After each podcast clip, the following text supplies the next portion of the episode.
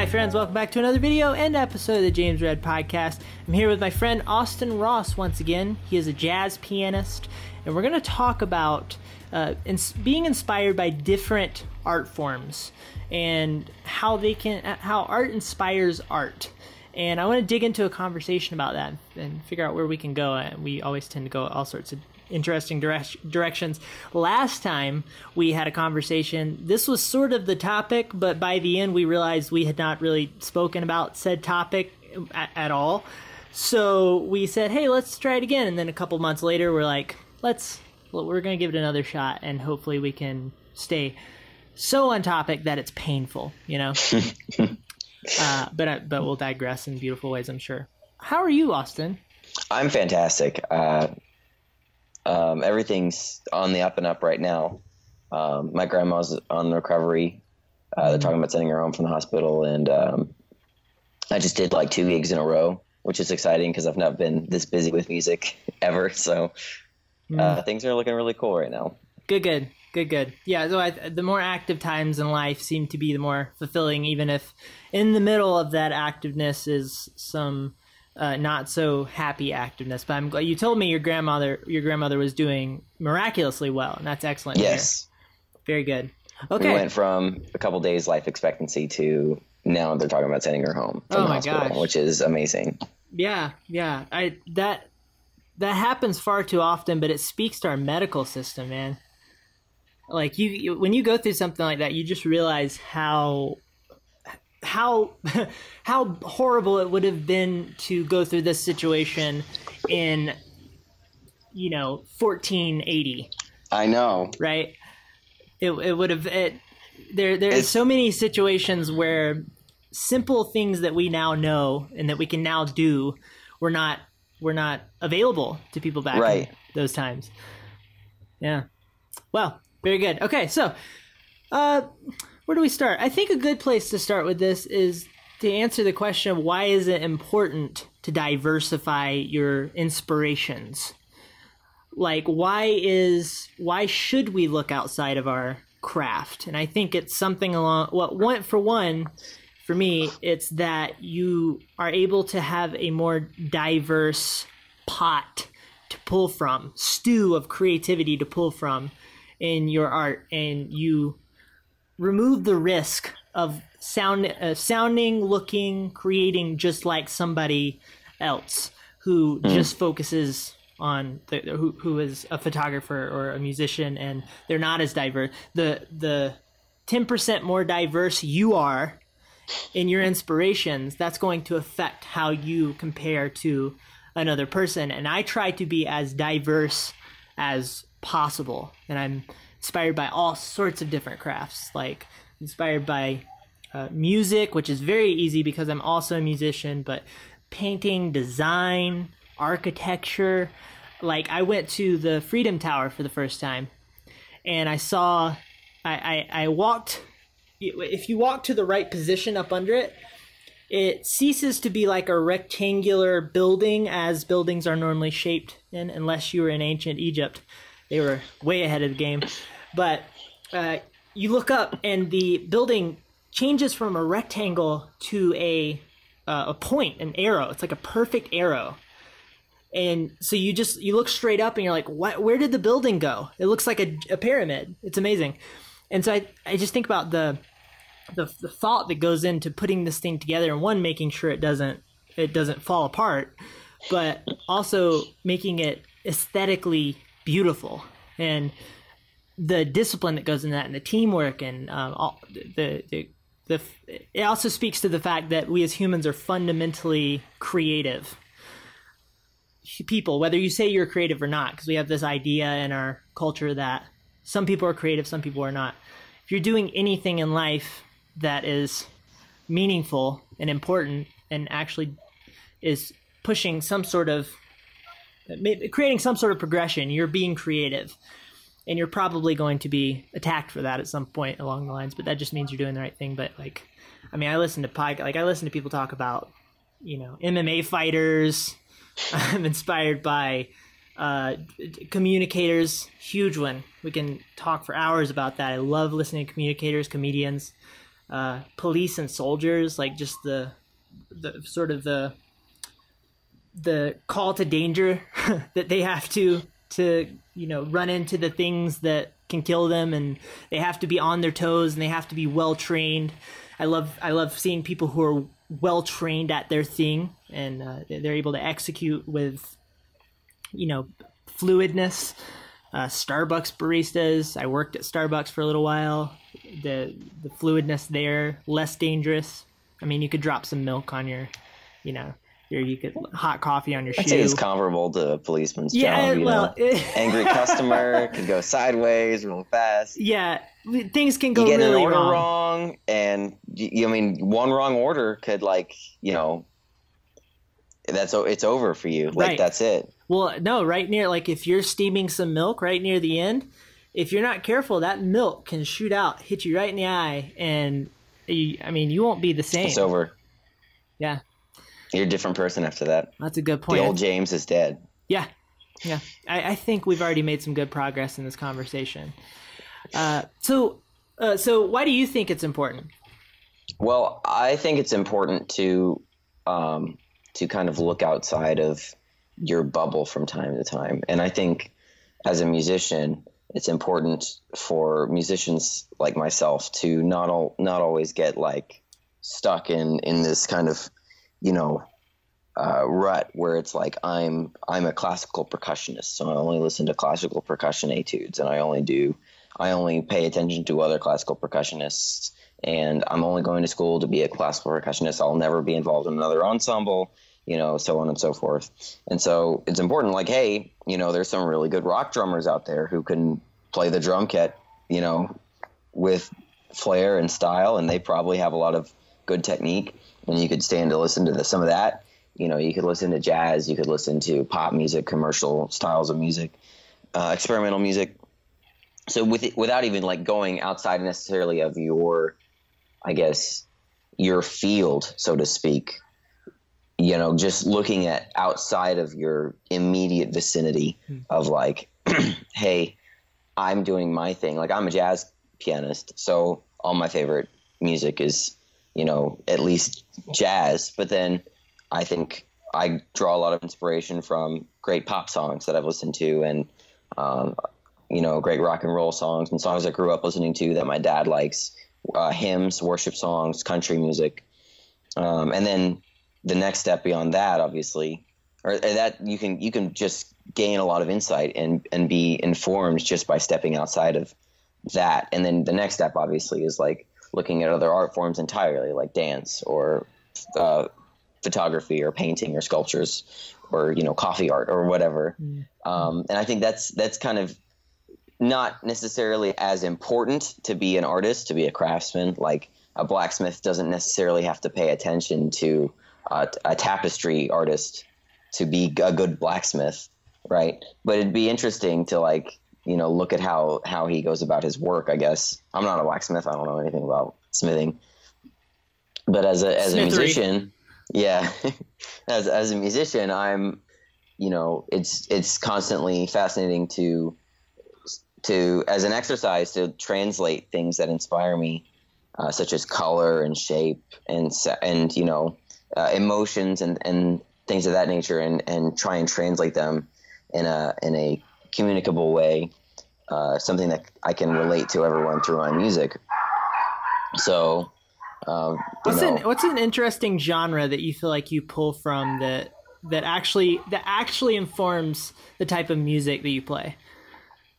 uh, electronic music Electronic music. huge. Okay. Yes, very big uh, influence on me. What about that is so interesting to you? rhythms um, rhythms and interesting musical textures because jazz i love jazz and jazz is kind of like my main thing.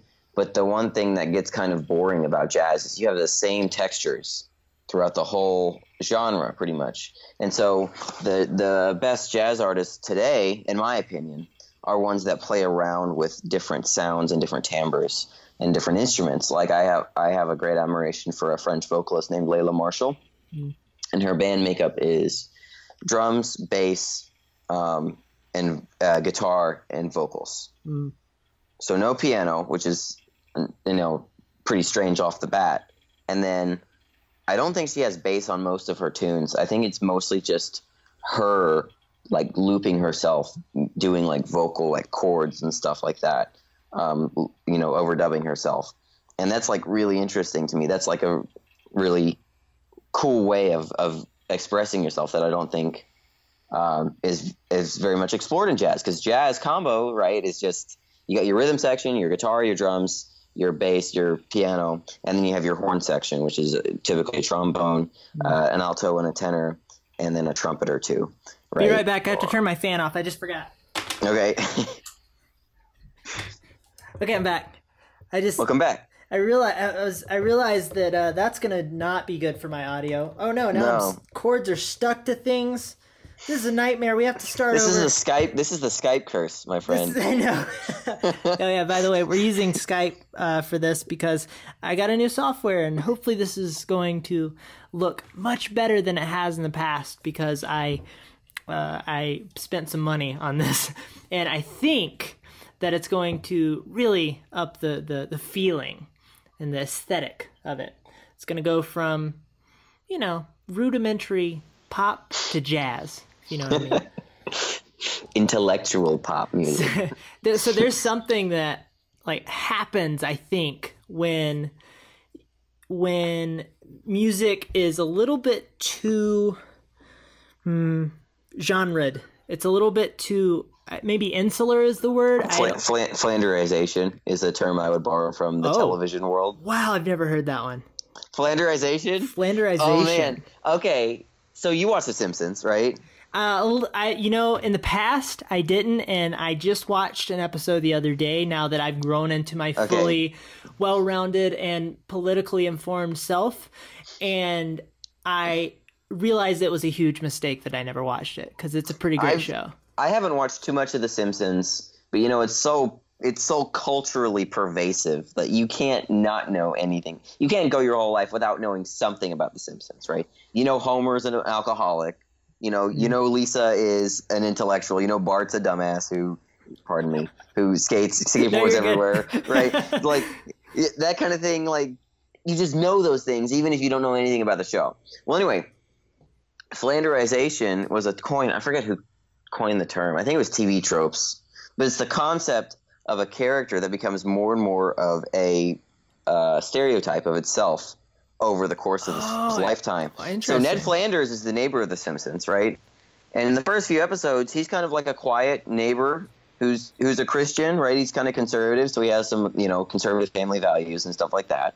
But like nowadays, like towards the end of the show, he's like a rabid, like aggressive, you know, in your face, forcing his values down Yeah, your throat yeah. versus the, the shy, neighborly Christian that we saw at the beginning of the the show. Mm. That's Flanderization. They right? decided to make him insist upon himself. right. Yeah, So he becomes more and more of the the exaggerate. It's the I forget the exact definition.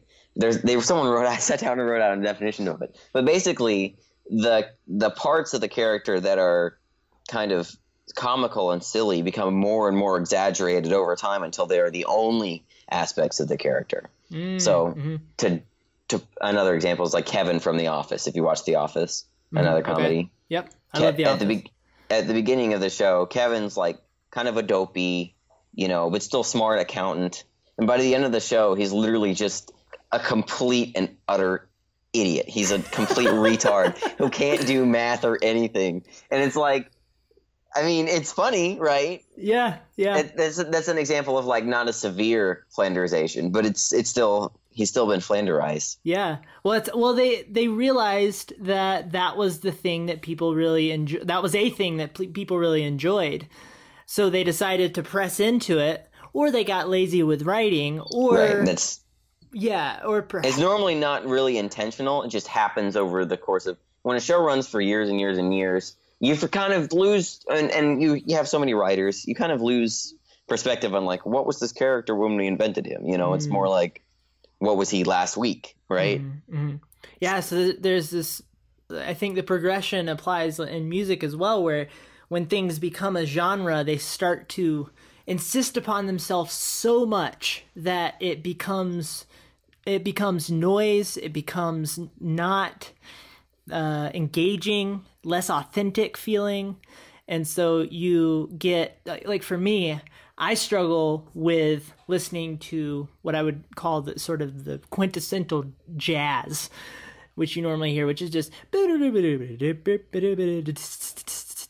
you know, and with the drums, I, I want something to happen, and it's just like he's just doing little notes on the, the he's doing the the whatever you call it, the the normal notes that you would hear. On He's the, doing a ride pattern. Yeah, right, right, right. I'm a drummer. oh gosh, the yeah, he's doing he's doing uh sort of like a triple triplet ride pattern type thing, and then the snares just kind of uh, on the offbeat, just hit it, you know. And when I listen to that, it doesn't do a whole lot for me. I need it to have some some edginess to it. That's you know personal preference. People, Listen to Max Roach. Okay, Max Roach. I'll, I'll write that down. Um, but uh, and so and you know, Snarky Puppy. We've always spoke about Snarky Puppy is a great example of. They have like three drummers in the band uh, at any given time. Right, and and they're you know they're a fusion band, so they're pulling in all sorts of different inspirations from from different areas. That's what makes them so interesting. Is if you were not a musician and you didn't know what a fusion band was, you would listen to that and go, "What is this?" Mm-hmm. As opposed to when you walk into a doctor's office, you hear jazz, you go, "Freaking jazz!" This is bossa nova. This is right, right. Uh, so it, yeah,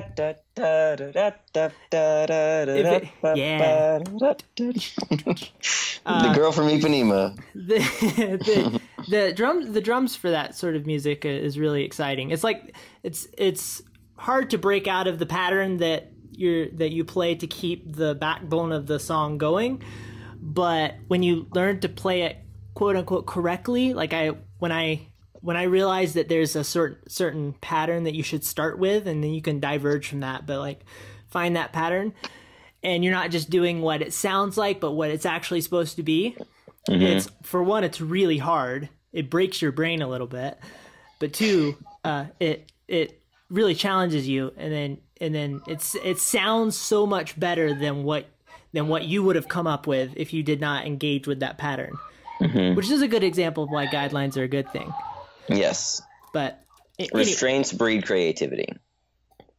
Correct. That's next week's topic. Put in a box. yeah i know i know. I know. Uh, so okay. So what i was trying to get at with with the music becoming too uh, insular and sheltered is it's an example of what I think can happen if you're not intentionally diversifying your your inputs. It becomes a so what was the word again? Flanderization. Flanderization, or even a, a caricature or a meme of itself, which can start to feel wrong or you know it has an effect that is not necessarily disingenuous positive could be just yeah disingenuous or like muse's latest album like shots fired, man. Shots fired. Oh, Muse, has been writing the same song for how uh, like 20 years. Yeah. I you know, I've only heard maybe 3 of their songs and maybe that's why. You've heard all of them at this point. okay, point. I've heard all. right, great, great. Just different, different words. Um, so so yeah, so what do you what do you think about that? Do you think that I, I don't think it's inherently negative that that happens, but you are sacrificing something by not intentionally reaching out of your bubble. There is something to be said for the fact that um, there are sects of um, and groups within genres and within uh, certain forms of art that are tend to be more conservative than others. Mm. Um, and the the more experimental group wants to be like, your rules are stupid. You're stupid. I'm gonna forget all of you and just do my own thing. And the more conservative people are like, hey, this has been done for 500 years. You don't mess with this formula, right? Mm. And there's a balance to be found between, hey, yes, there we are standing on the shoulders of giants, right? And we we we you know come after generation after generation after generation of uh, artists who have paved the way for this certain thing, but we can also be uh, way pavers and uh, you know path makers, where we we can also develop our own new styles and our own new ideas without completely throwing the baby out with the bathwater. Mm-hmm, Um, so, and I'm going to draw, forgive me, I'm going to draw on uh, examples from my own experience as a musician, because that's that's what's most relevant That to, would to make my sense experience. that you would. Yeah. I, I, I Um, will allow it. I'll try and break out into like some sports analogies and you know Can you? some more interesting stuff. but I'm gonna need you to pull on the jazz guy. experience of LeBron James for your next analogy, please. I'm gonna have to call him. I'm gonna have to, you know, I'm gonna have to ring him up. I got him on speed dial. oh, really? Is that still a thing? Can you still speed dial yes. people on an it's iPhone? called your favorite. It's called your favorites list. Oh, I guess that is true. Yeah. Right. So I have. If you go into your phone app, you just pull up your favorites list. It has a list of all your people that you need to. Austin, I found ta- it.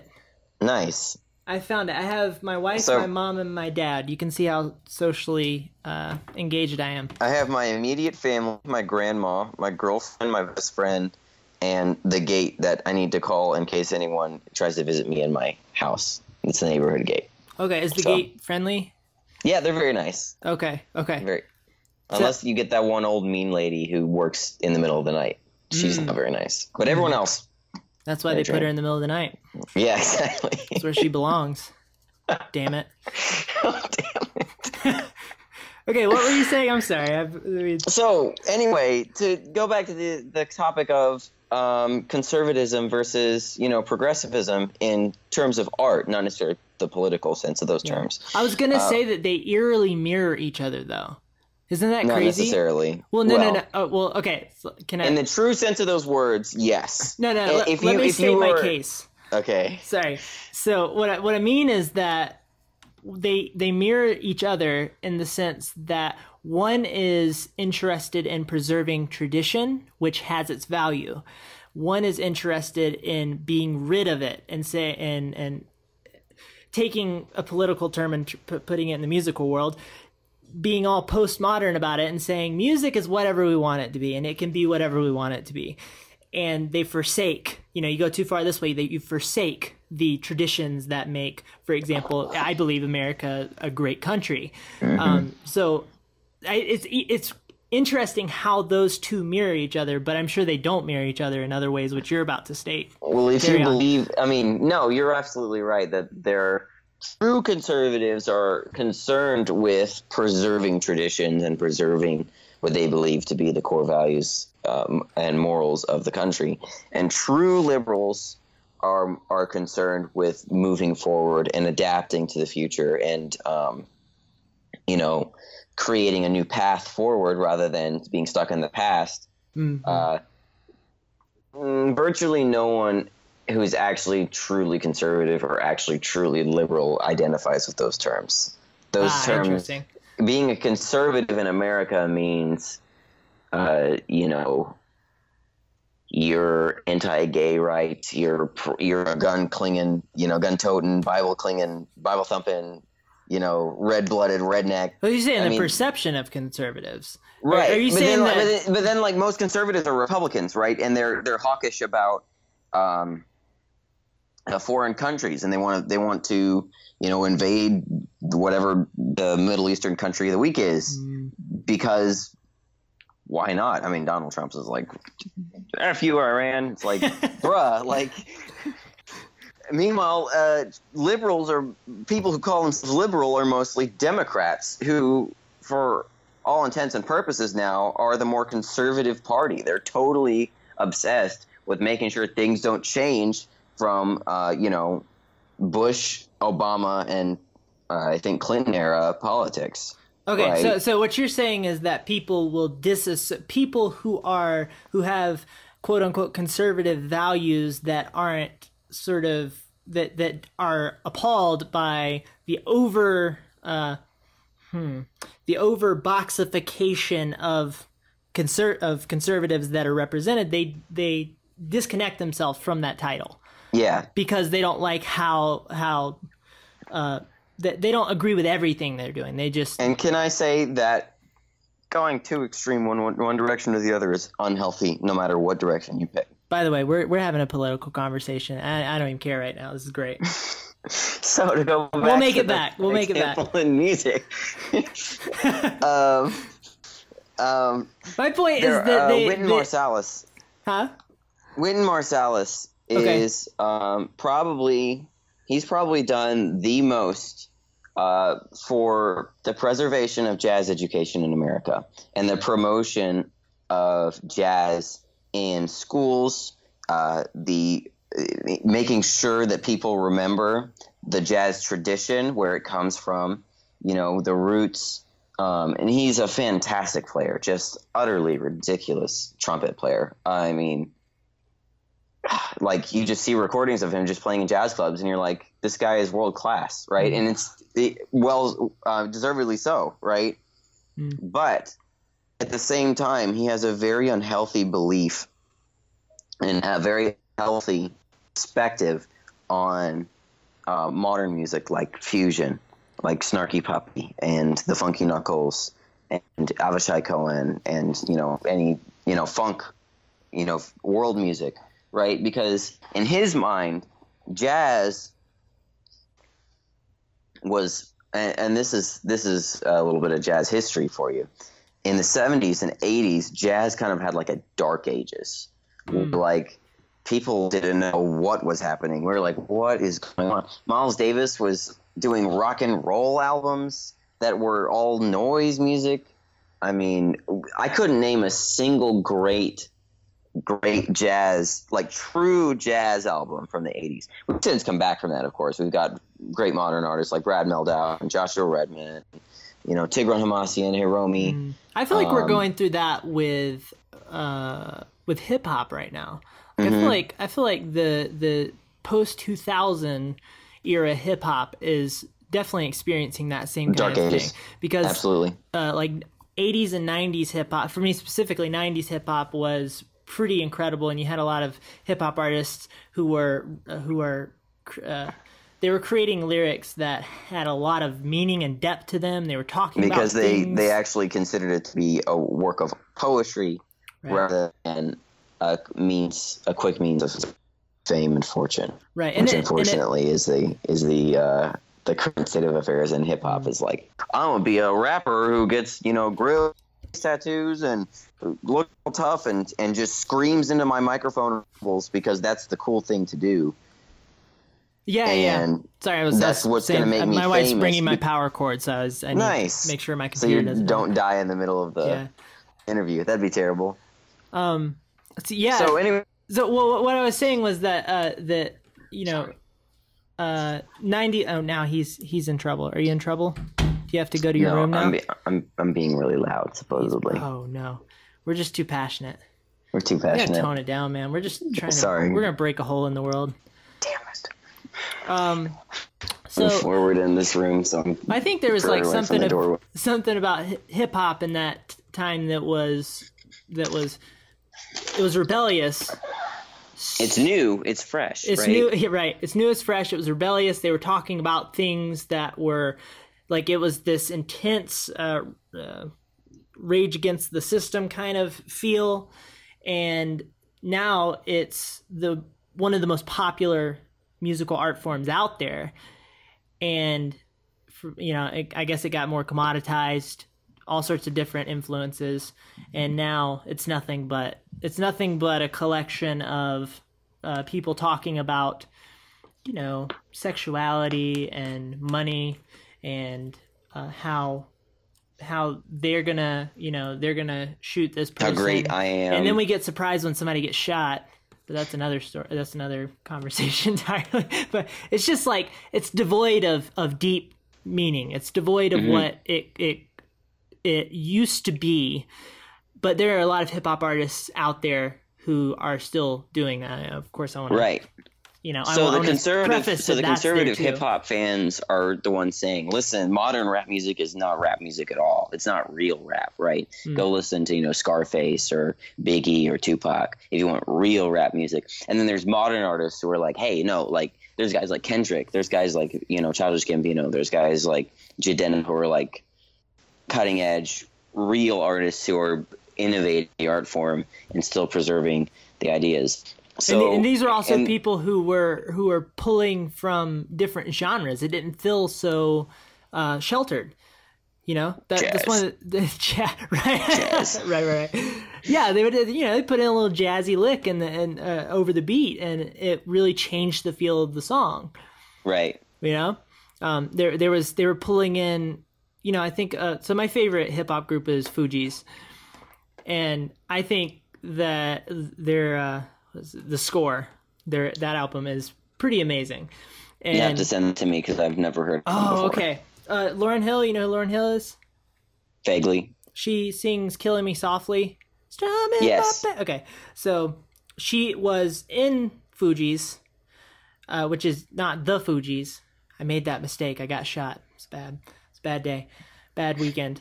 Uh, but she was in she was in that group at the time, '90s hip hop group. She's a ridiculous rapper, and they would bring in influences like that. Like that song was on the record, "Killing Me Softly," and it was just like it it it was this odd inclusion into the mix of hip hop that felt so nice. And she said when she was growing up, she was inspired by different musical artists that her friends were not listening to at that time. And, you know, it was very, you know, melodic type of stuff. And so she brought that influence in to uh, the music that she started to create. And you can feel it, you know, there's a difference there. And so that's a perfect example of the value of, of mixing and matching in art. But Right. Exactly. Carry on, When I you, didn't mean when to you draw, you. no, no, no, no, you're good. When you draw from uh, other styles and other art forms, and you you are willing to take risks and bend the rules a little bit, you are more likely than not to have something at least interesting, right? But folks like Wynton Marsalis, they saw that taken to the extreme, right? Where guys were only experimenting. You had like so much free jazz and so much. Jazz basically just means throw out all the rules. Let's just all get in a circle with our instruments and just do whatever we want. You want to play on your saxophone with drumsticks? Go right ahead. That's equally as valid as blowing through You the to stick a tuba tuba in your ear? Why not? exactly. Creates a very specific tone. it- yeah, it's it's so it be, it was so extreme and so violent and so destructive to the popularity of jazz because at one point in American history, jazz was the art form. It was the popular music, and mm-hmm. all popular music was informed by jazz. Now, not so much. And it, as jazz became more and more experimental, it, it faded. It has faded into obscurity, and it is now more a niche art form. And so Wynton sees that, and he goes, "Okay, anything that approaches funk, you know, that approaches fusion music, that's not jazz. That's not real jazz. That's something else." And unfortunately, He he created a barrier. right that like. that that casts out an entire section of artists within that world that alienates them and and invalidates their efforts because Mm-hmm. when, when you're as big as Wynton Marsalis is he's that in case you didn't know Jazz at Lincoln Center is a uh, Lincoln Center is like a huge arts center in New York and they're most famous for their jazz their big band program they're just like huge like like anyone who's anyone wants to play at Lincoln Center at some point in their lives. So when Wynton Marsalis, the head of Jazz at Lincoln Center, says, "Hey, if you're a funk guy, you're a fusion guy, you're out, right? Only the blues, swing, and you know Latin tunes. That's it, Mhm. right? It gets it gets it's hairy. It's like, hey man, like what about me? Like Mhm. I like doing swing music too, but my whole deal is electronic fusion. Am I not a real jazz musician now? Should I just go do something else? Right? And it's discouraging. So you have to find a balance of like, okay, obviously if we go way off the deep end it becomes it doesn't it ceases to become music and is more of a performance art piece right and there is a line obviously but i i we must be reticent to cast anyone out and say hey you're not really part of us right mm-hmm. you're not with we're not with this group right Yeah, yeah, yeah. And it, but So- it's a leg up for the people who do think in divergent ways. I think because you you're always going to have the people who aren't open minded enough. Which being open minded is synonymous with creativity for me, on a psychological level. Like being open to experience and thoughts that are from different universes. you know, you have this one over here, and you're like, this is a this is a spoon, and this is a painting, and this is a giraffe. How do I turn that into a song? like you, like if people who are less open in their minds don't have those thoughts, and that's what makes creative people unique. Right. And so when you have people um, like who you're talking about who will create barriers, that's an opportunity for somebody who is more open to step in and delete barriers, right? Right. But it's also, so, but it's also, it's also very, uh, you know, I guess. I don't know. I, I'm interested to hear what your opinion is um, of what the downfall is of having those barriers. Um, well, golly. But you can finish. You can also finish your other thought. No, I just wanted to put a disclaimer that I have nothing but respect for Wynton Marsalis, oh, okay. and I think he's a fantastic musician. And Wynton, if you're watching this, please know that um, I don't mean to be derogatory towards you, and I think you're wonderful. So mm-hmm. please keep doing what you're doing. Um, you've done so much to promote jazz education across America and across the world, and I can only thank you for that. Yeah, yeah. No, it's it's, it's uh, you know I take that as a, a critique of something that you see is interesting and maybe a little bit negative, but you hold that within the greater sphere of how positive it is his influence, mm-hmm. all the good things that he's done, which I think is so right. important. But see, the in contrast with Wynton, you've got guys like Robert Glasper, um, who is a Houston. He's from Houston. He's a piano player. Uh, Wynton is. A, did I say Wynton plays trumpet? I forget. Yeah, he's a he's a trumpet player. Okay. Not that that's important. I mean, it is important. I just assume career, these guys but... play every instrument that exists. Well, they can, you know. Hammer, dulcimer, sure it's so funny that you say that because I just saw a video of Cory Henry's. You know that song "Crazy" by Gnarls Barkley. Yeah. Does that make me crazy? Yeah, they did a Cory Henry's group did a cover of that song and they posted it on YouTube. And they got this guy who comes up and he takes a hammer dulcimer solo. Hmm. That's that's interesting. for, for that song especially. It's awesome. Wow. It is so cool. Yeah, I'll have to send you the link. For anyone who doesn't know what a hammer dulcimer is, it's a very it's very melodic, almost Indian sounding instrument where you take these little. It's a Middle Eastern instrument. Yeah, you take these little hammers and hit strings, and you probably they look it. like toothbrushes. Yeah, they, yeah, yeah. Um, or even like a, a piano hammers, maybe a little bit ish, but you hit on these strings, and you've probably heard it in music before, and you didn't realize what instrument it was. But it's this beautiful sound uh, but definitely not traditionally uh, well put for crazy by sparkling. That's interesting.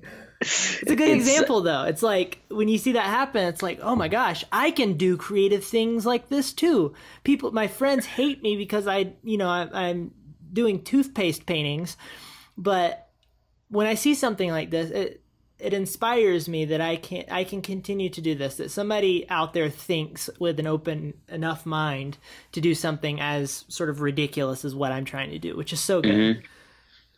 And I am of the belief that people who aren't afraid to be losers and a little weird and ridiculous are the people who create the most earnest and the most emotionally impactful art. Mm.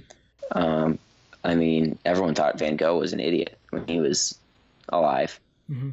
and now everyone thinks he's like the greatest ever. I mean, yeah. look, I mean, every painting he made was just, but everyone he thought he was, he thought his paintings were worthless. Mm. He was like, I'm stupid, mm-hmm. right? So, the more the more I've learned about history, the more I realize that what the present day calls a loser, uh, the future will call historically divergent.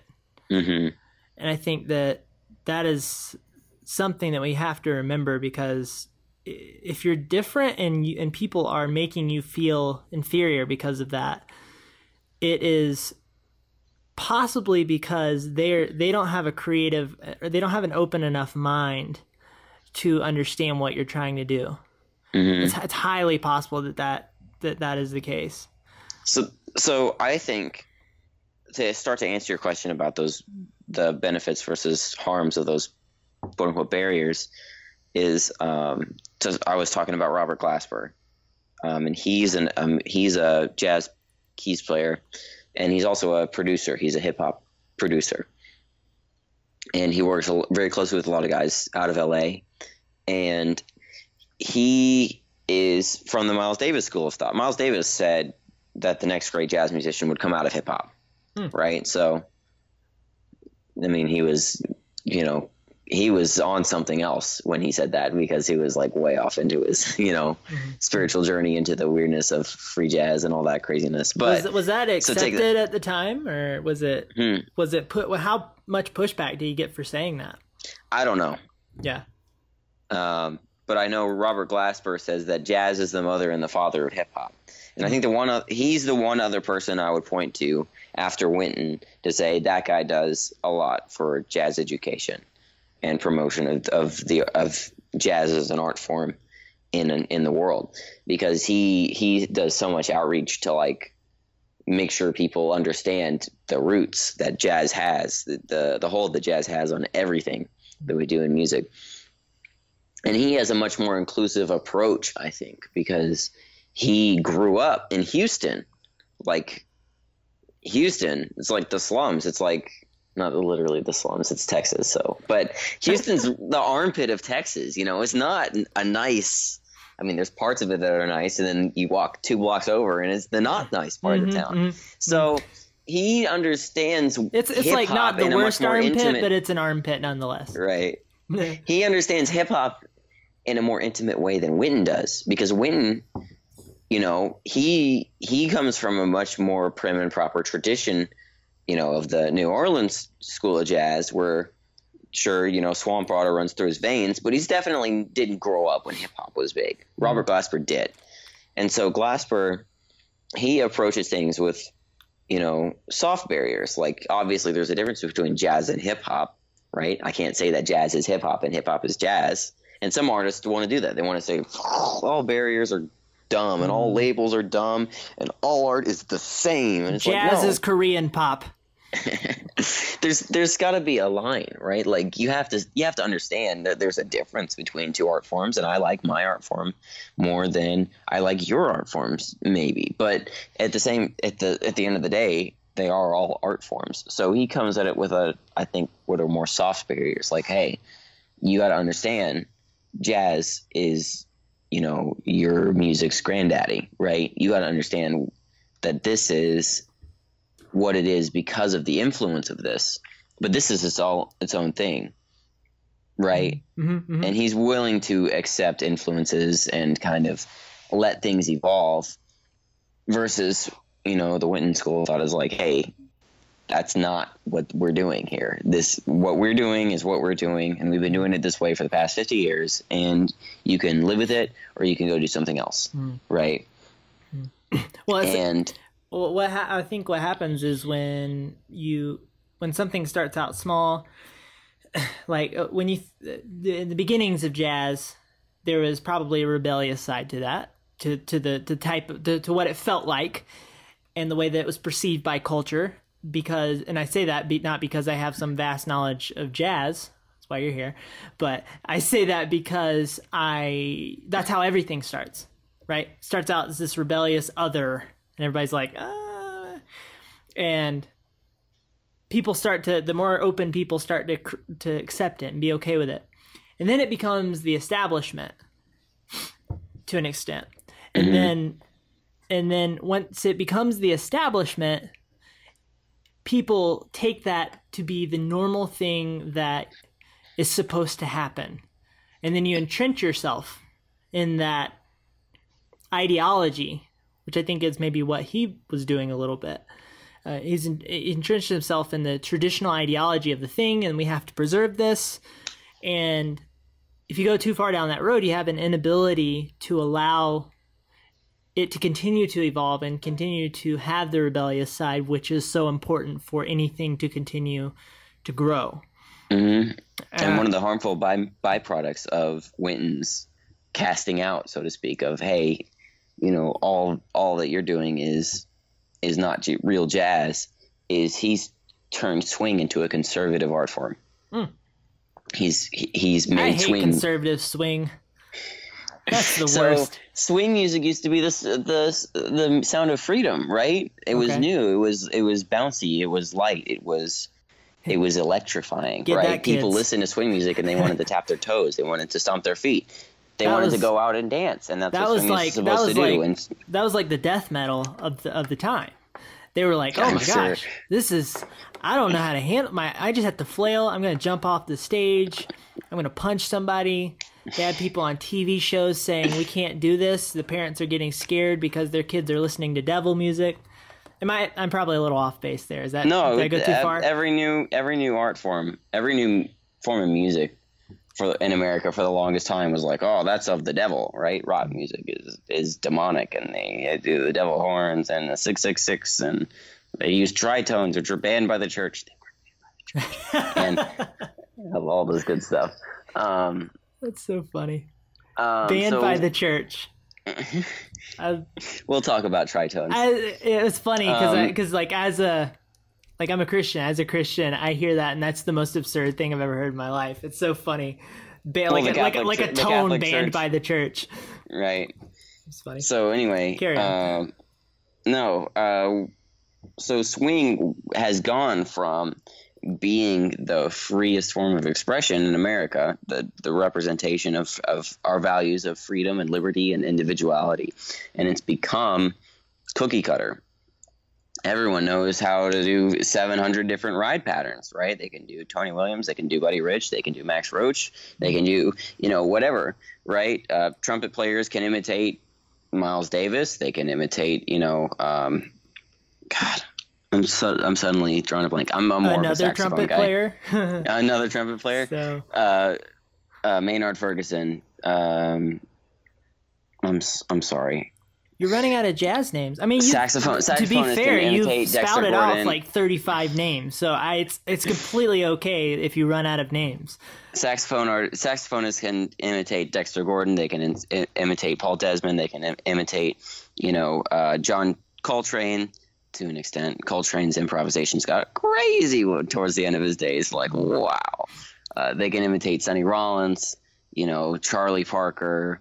You know, I mean, like, we we got we ran s- we ran swing into the ground, and then instead of letting people pull their influence in, winds were going.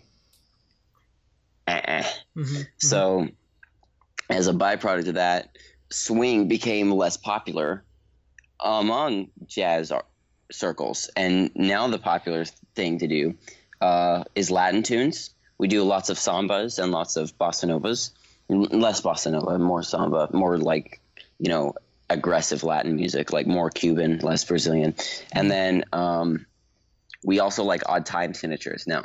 Mm. It's very common among like oh, that wasn't all, that wasn't jazz. always uh, sort of a staple of jazz. No, Interesting. no.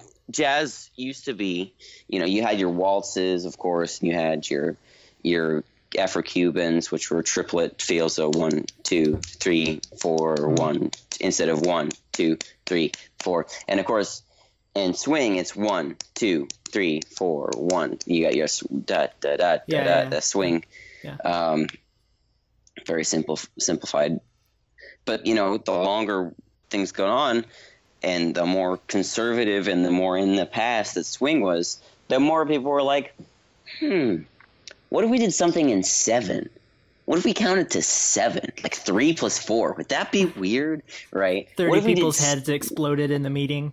like what if we did seven plus six so so four plus Mm. three plus three plus three like ooh okay and now they're now we're thinking like in terms of like what if we did polyrhythms right what if i had one two three one one two three one two right it's like Mm. i have four in one hand three in the other hand one And for for anybody And- who's not a musician, it's like the the traditional direction you're going to go with your time signature, which is just the Just- number you count to, is just going to be one, two, three, four. You might count to three, and in most genres, that's about it. Or six one two three four Yeah, or, I'm sorry, six, yeah, one, or two. six, right? So you have like six, eight, but it's um it creates a distinct feel for the song. You change the time signature, and you ch- you change the song dramatically. It's a big Exactly. difference. Then you have people. Then you had like he's explaining. Then you had people who came around and was like, "Let's count to seven.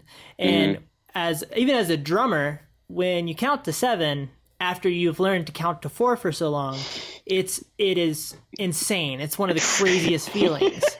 And you have to you have to count again. it's I've like had drummers cuss me out because I've written pieces in like crazy time signatures, and they're like, what are you doing? "What are you doing? You are stupid. This is is stupid. jazz, man." Stop it." Like, All right, we're gonna jazz." count to forty-eight today. No, that's just a multiple of uh, four. We're gonna count to forty-nine today. We're gonna count to pi. So one, so three, four with a stutter. yeah, there you go. There you go. One, two, My three, wife had to one, ex- two, I- three, I for was- one, two, three, for one, two, Yeah, three, yeah. for one. Oh, it's like, fun.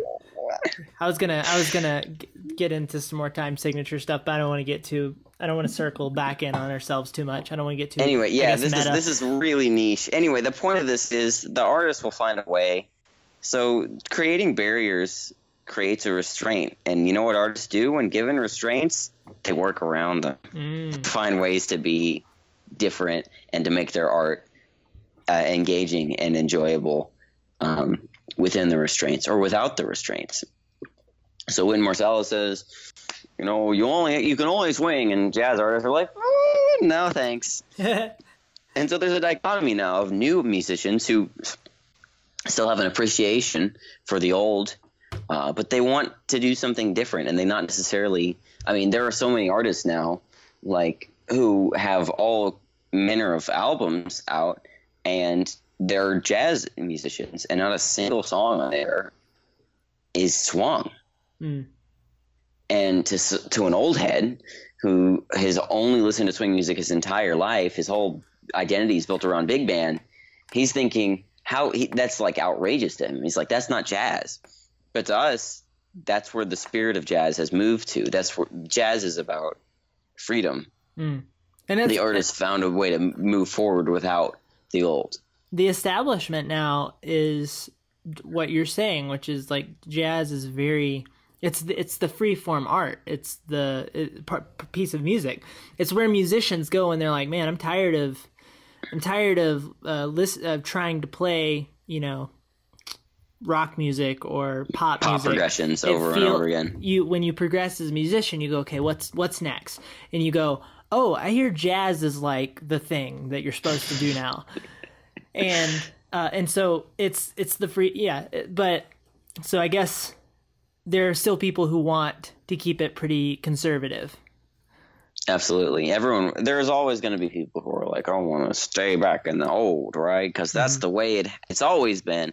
But it hasn't always been that way, right? Yeah, Things change.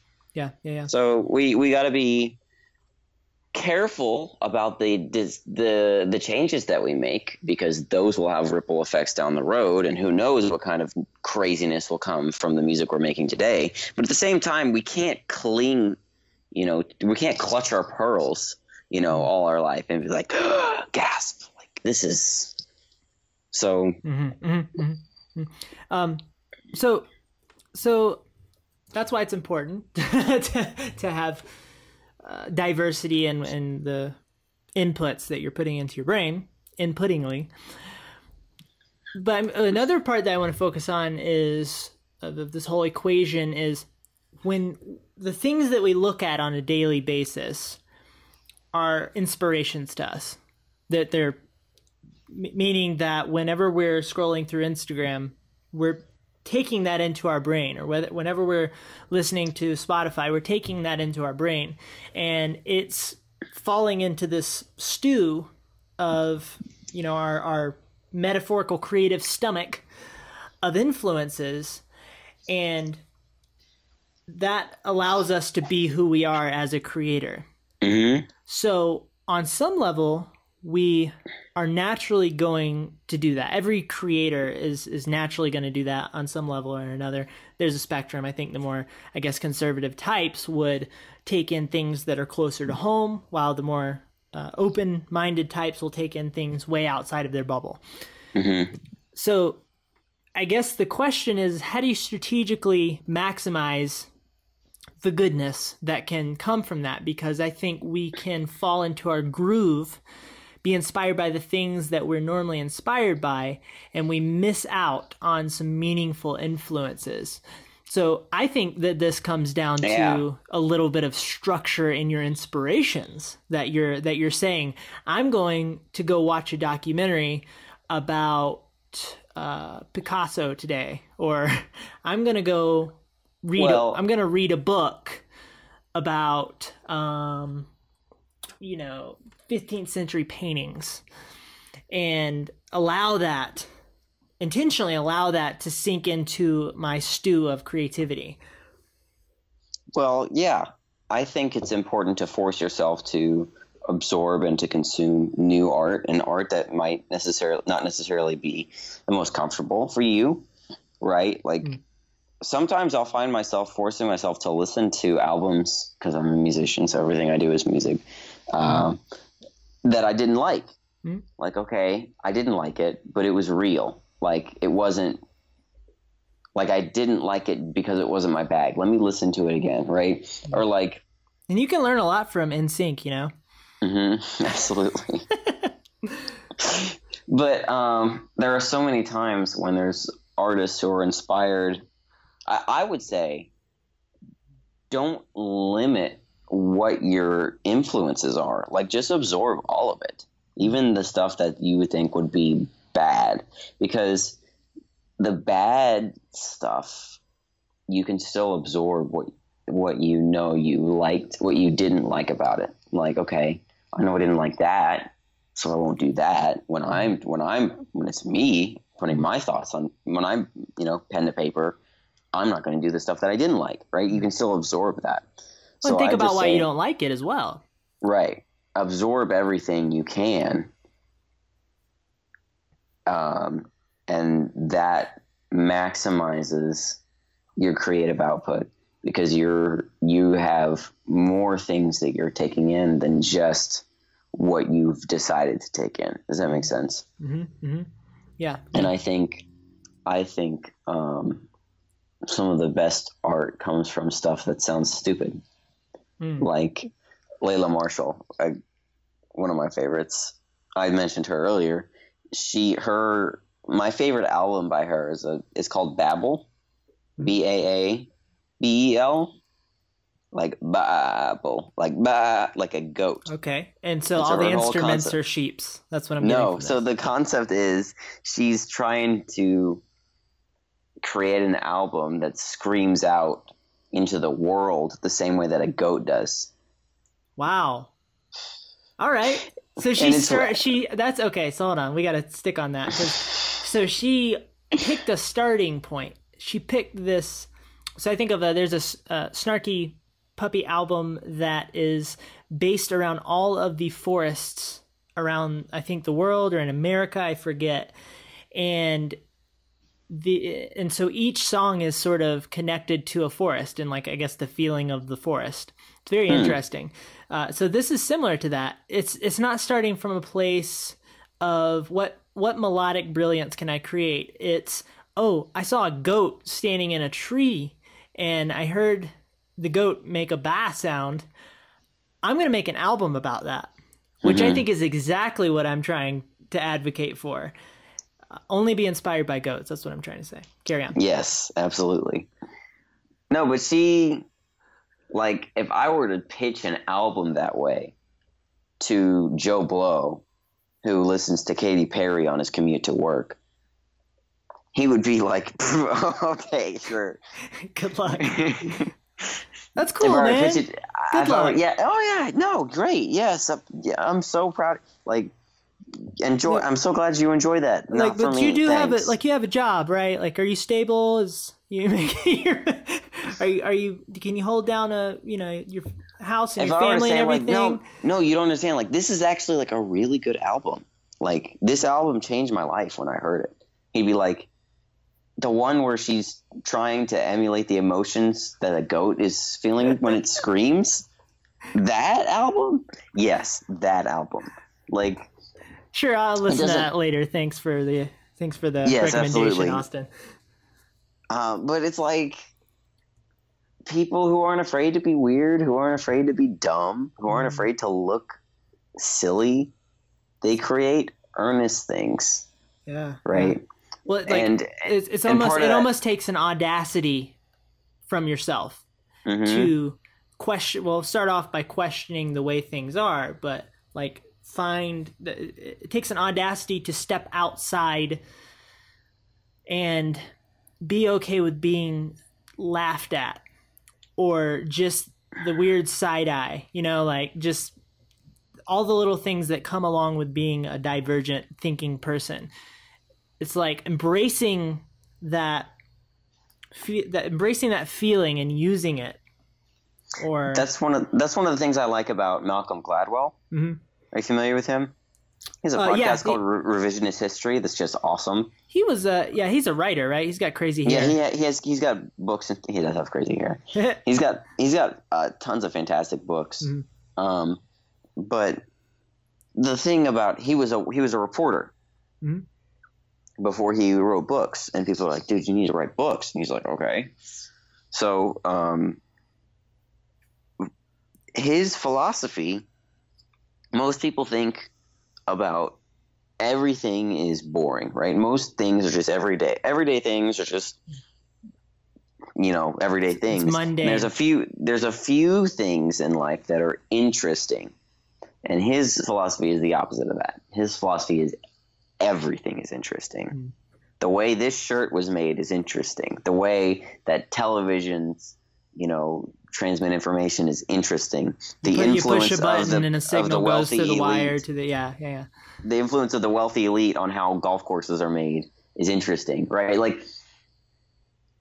like everything is interesting, and that's where how he channels, and that's how he creates such engaging content because he finds things, he finds intrigue in things that you wouldn't think to find intrigue in, Mhm. right?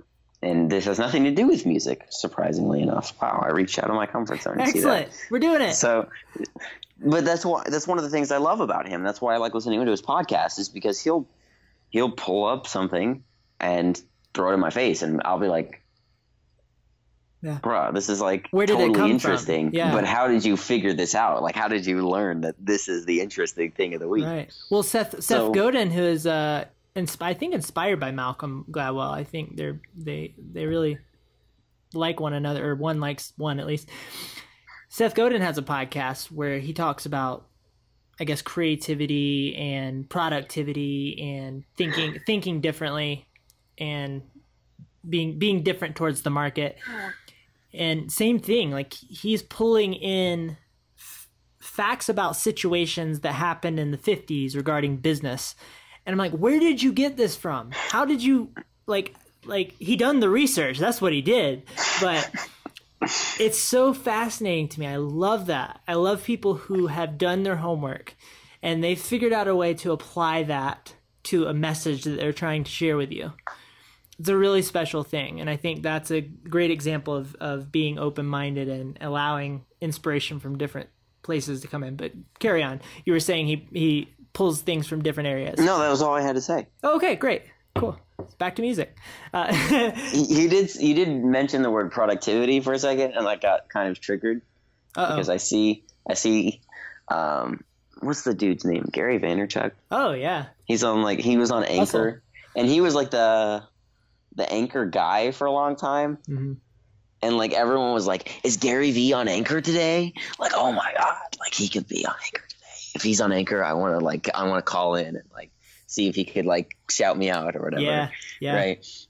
But I follow him on Twitter, Mhm. and I'm sure I'm sure what he does works really well.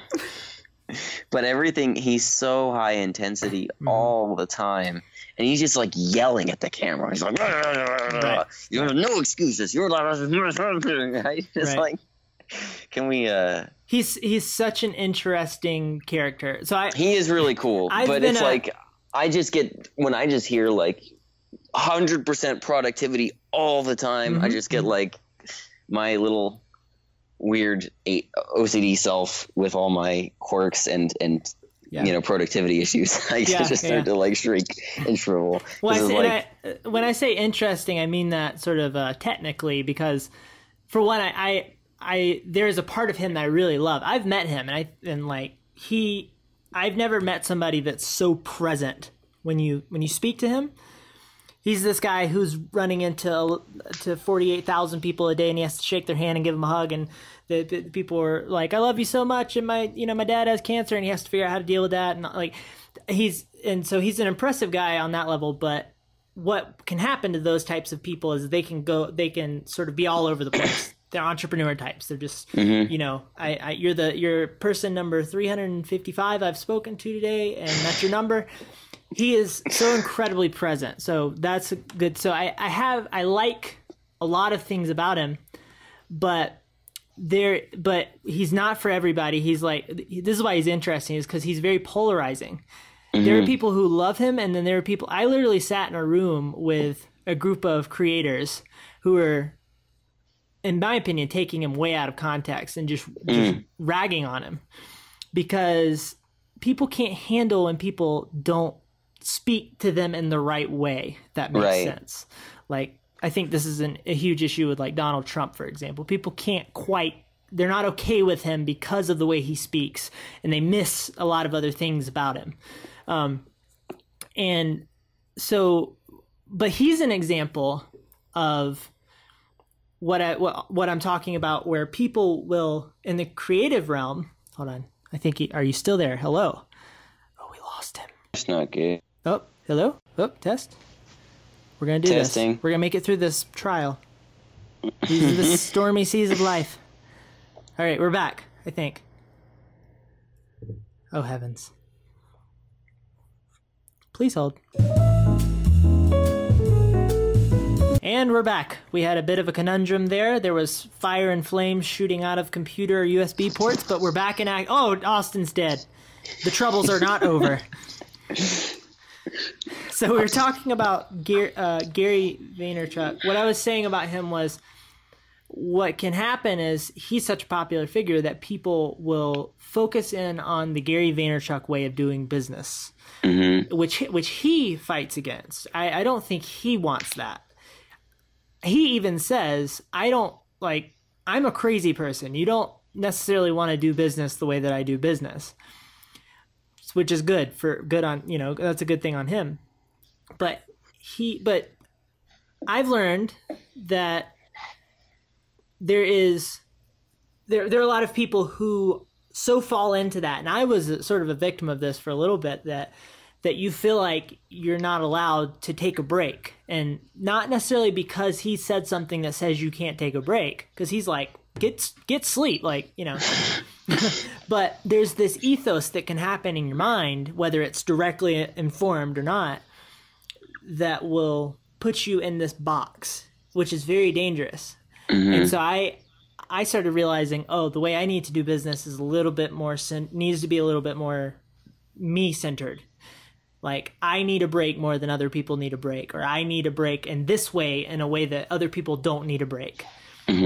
So that's that's sort of the the praise and critique of the the Gary Vaynerchuk thing, and how I think it ties into what we're talking about.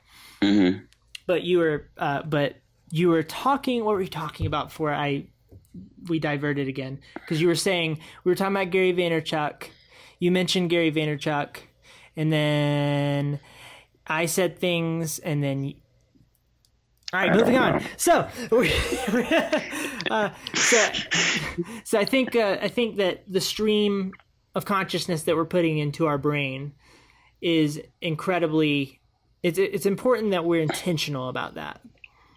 hmm Yes, yes, yes. We were talking about how, um, I my point was that you don't really need to. I mean, obviously, I have a filter on what because what goes down in the well comes up in the bucket, right? Um, Mhm. My dad said that. You know, what's what's down in the well Wise. comes up in the bucket. What's what's inside manifests itself. Yeah. At some at some point. So if you're you know looking at you know snuff films online, it's probably not the best thing to to absorb into your creative process, right? Mhm. But my point, within reason, is don't don't necessarily like limit the things that you absorb into yourself as a creator, as a person, as a creative, and as a person who um, wants to say things into the world because you can always be inspired. I mean, gosh, I mean, modern films can still be informed by Shakespeare, right? And at the same time, they can be informed by Scary Movie Five, right? I mean, you can, you can, you can get goodness out of everything and anything that you decide to get goodness out of. Of course, there are some things that are just horrible. Like I don't know, I don't know, uh, pornography.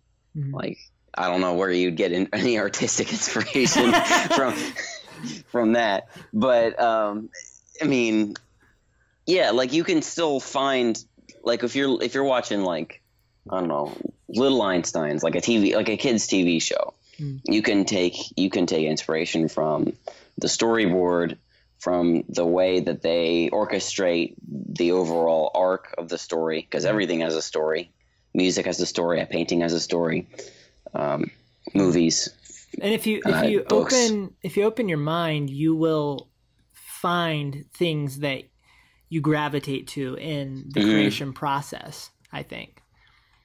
and when i'm saying this i'm speaking as much to myself as anyone else more so mm-hmm. i guess to myself than anyone else because my one of my big deals is like i have my things that i like and i have to have my things and i, I can't deal with other things that i don't like. Like if someone's like i mean obviously if you show me something new and i like it like awesome. But if someone shows me something that i don't immediately latch onto it's like yeah okay that's cool awesome all Mhm. right okay cool thank you you can turn you can turn oh yeah no i think i heard this one already yeah Mhm. no you're versus you know critically listening and thinking and like actually being engaged Mhm. um, well, so, like you and like to the Malcolm Gladwell point, everything is interesting.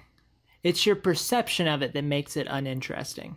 mhm. So the question is how do you open your perception to the things that are objectively interesting and make them subjectively interesting to you?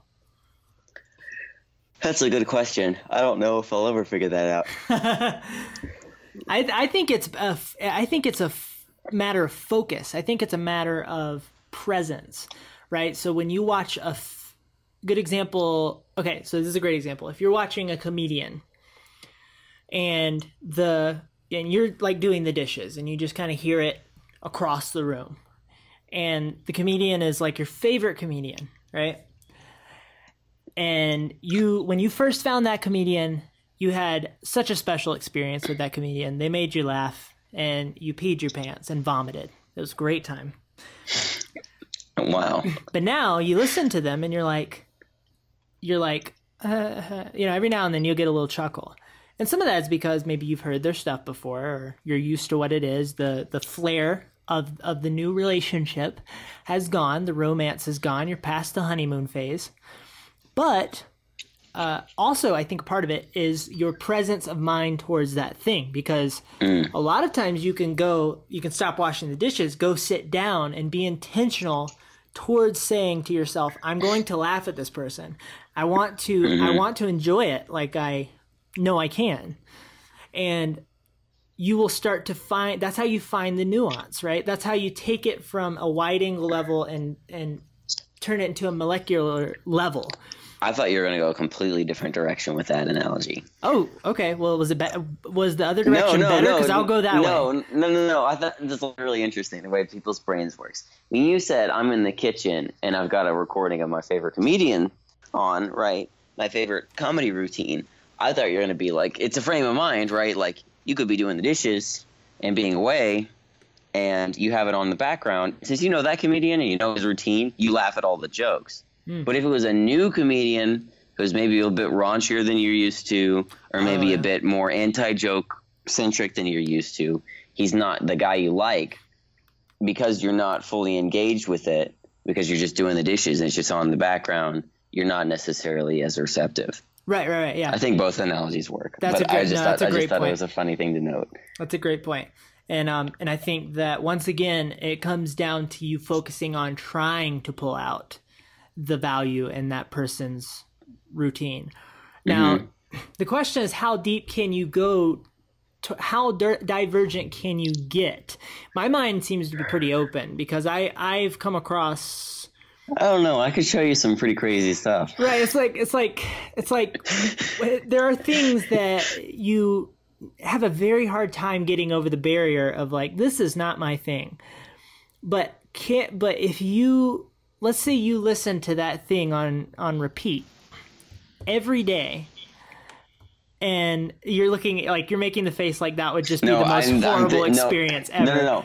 I know exactly what you're talking about, and I have a relevant XKCD comic to pull up for you. oh okay okay so I'll, No, keep talking. Hold yeah, hold on to that because I want to hear it. um, so y- you listen to that thing every day on repeat, and by day yeah, four or five, you're starting to you're starting to be more okay with it. You're starting to like it. Oh, this is interesting, right? I think that that is how things tend to work. I don't know where the limit of that is though, because like I lean towards thinking that you can you can like almost any food if you if you eat it over and over and discipline yourself. If you create a you make it a habit, you can mm-hmm. like your taste buds will like start becoming a vegan. yeah, like becoming a vegan, right? So you train yourself to not shift. like meat anymore. Right. It's just psychologically, you just turn off that part of your brain, even though meat is delicious, and I'll never ever give it up. And it works in the opposite way because, uh, for example, like sodas, your body, uh, for all sorts of different reasons, you you crave the soda, and every day you drink it, and you're like, okay, this is it's like this mid, nice mid level of this is really good. But if you for two weeks say I'm not going to drink soda, you come back to that soda. What two things are going to happen? One, it's it's going to be extremely sweet. You're going to be like, this is outrageous.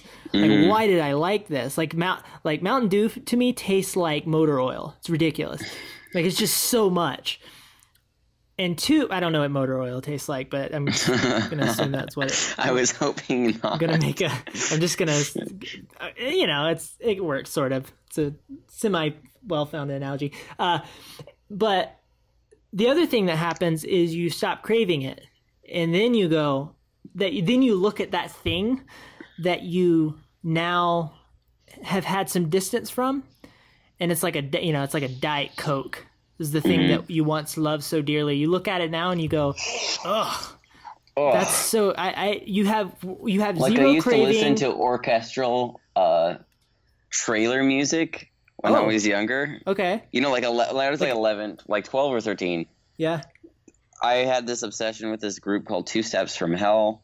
Okay. At a guy named uh, Thomas Bergersen, and uh, it was a duo. It was one other guy. I can't remember his name, but they they literally just and I ended up hearing the trailer music in trailers that I actually would see when I went to the movies. It was funny, but I like thought the epic the epic style of music, like you know those YouTube videos, are like ten hours of epic music. It's like Mm-hmm. yes. It's like I would just put it on and I would study or whatever for my homework and or I would play on uh, you know play video games online or whatever and just like have this epic music in the background. It's like so awesome. And now I listen to that music and I almost get I gag because like this is so cheesy. How Yeah, did you yeah. listen to this? How did you like this? Oh, this But I- lacks intellectual nuance. How did I ever tolerate such peasantry? But you know what? Those things they inform your taste now. Like the kid who doesn't eat anything but chicken strips and french fries and chocolate milk at the restaurant no matter what restaurant they go to. They'll grow up and they'll probably hate that stuff. And they'll probably be way more into I mean, I'm just speculating hmm. because I don't know anything about psychology, but you know, I'm I'm assuming that if you eat the same thing over and over and over and over again, you have two options. Either you never expand past that thing and you only you're like the one guy who ate like a happy meal every day, like three times a day for his entire life and it's like or you expand past that and you realize, wow, chicken strips and french fries are probably the most boring meal I could pro- ever eat. Mm-hmm. Why would I? I mean, there's so, I mean, at least like a mac and cheese every now and again, Oh, you know? So well, I I was gonna I was gonna add, but you basically added it. I think that you're absolutely correct. I think that you're going to go one of two directions. I think that you're going to be actually more disgusted by uh, diverse food types, which applies to art. Let everyone just apply all of this to your, to art as we're speaking. You're going to either be more disgusted. This whole conversation applies to Right, art, exactly. all of it. Full stop. Uh, you're either going to be disgusted by different type by by exotic food types, right? You like you'll watch the National Geographic channel and they're like, "This is the Chinese food market.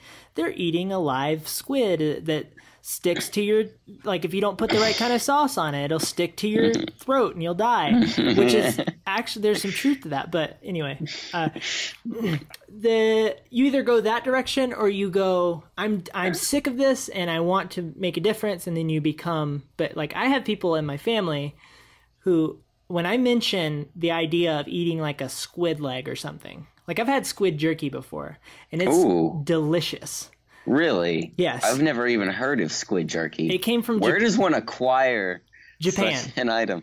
Yeah, I have to go to Japan. I can't like go to my local Asian market or whatever, well- like an H Mart. you might be able to go to what they call the dark web i'm just kidding i, I think you can probably get it online but Is this whole conver- is this whole conversation just a plug for um, what is it? Unfriended dark web? unfriended what Or is, is it that deep? Do you remember that movie, the stupid movie called Unfriended, where the whole conver- the whole movie was a Skype Oh. conversation, and I- they had the friend that committed suicide, and she haunted their conversation, like killed them all or whatever. I never watched that because, quite frankly, it. Uh, I never the watched it either. premise was did not seem too enthusiastic. It didn't make me enthusiastic about Plus, it. Curse of Skype.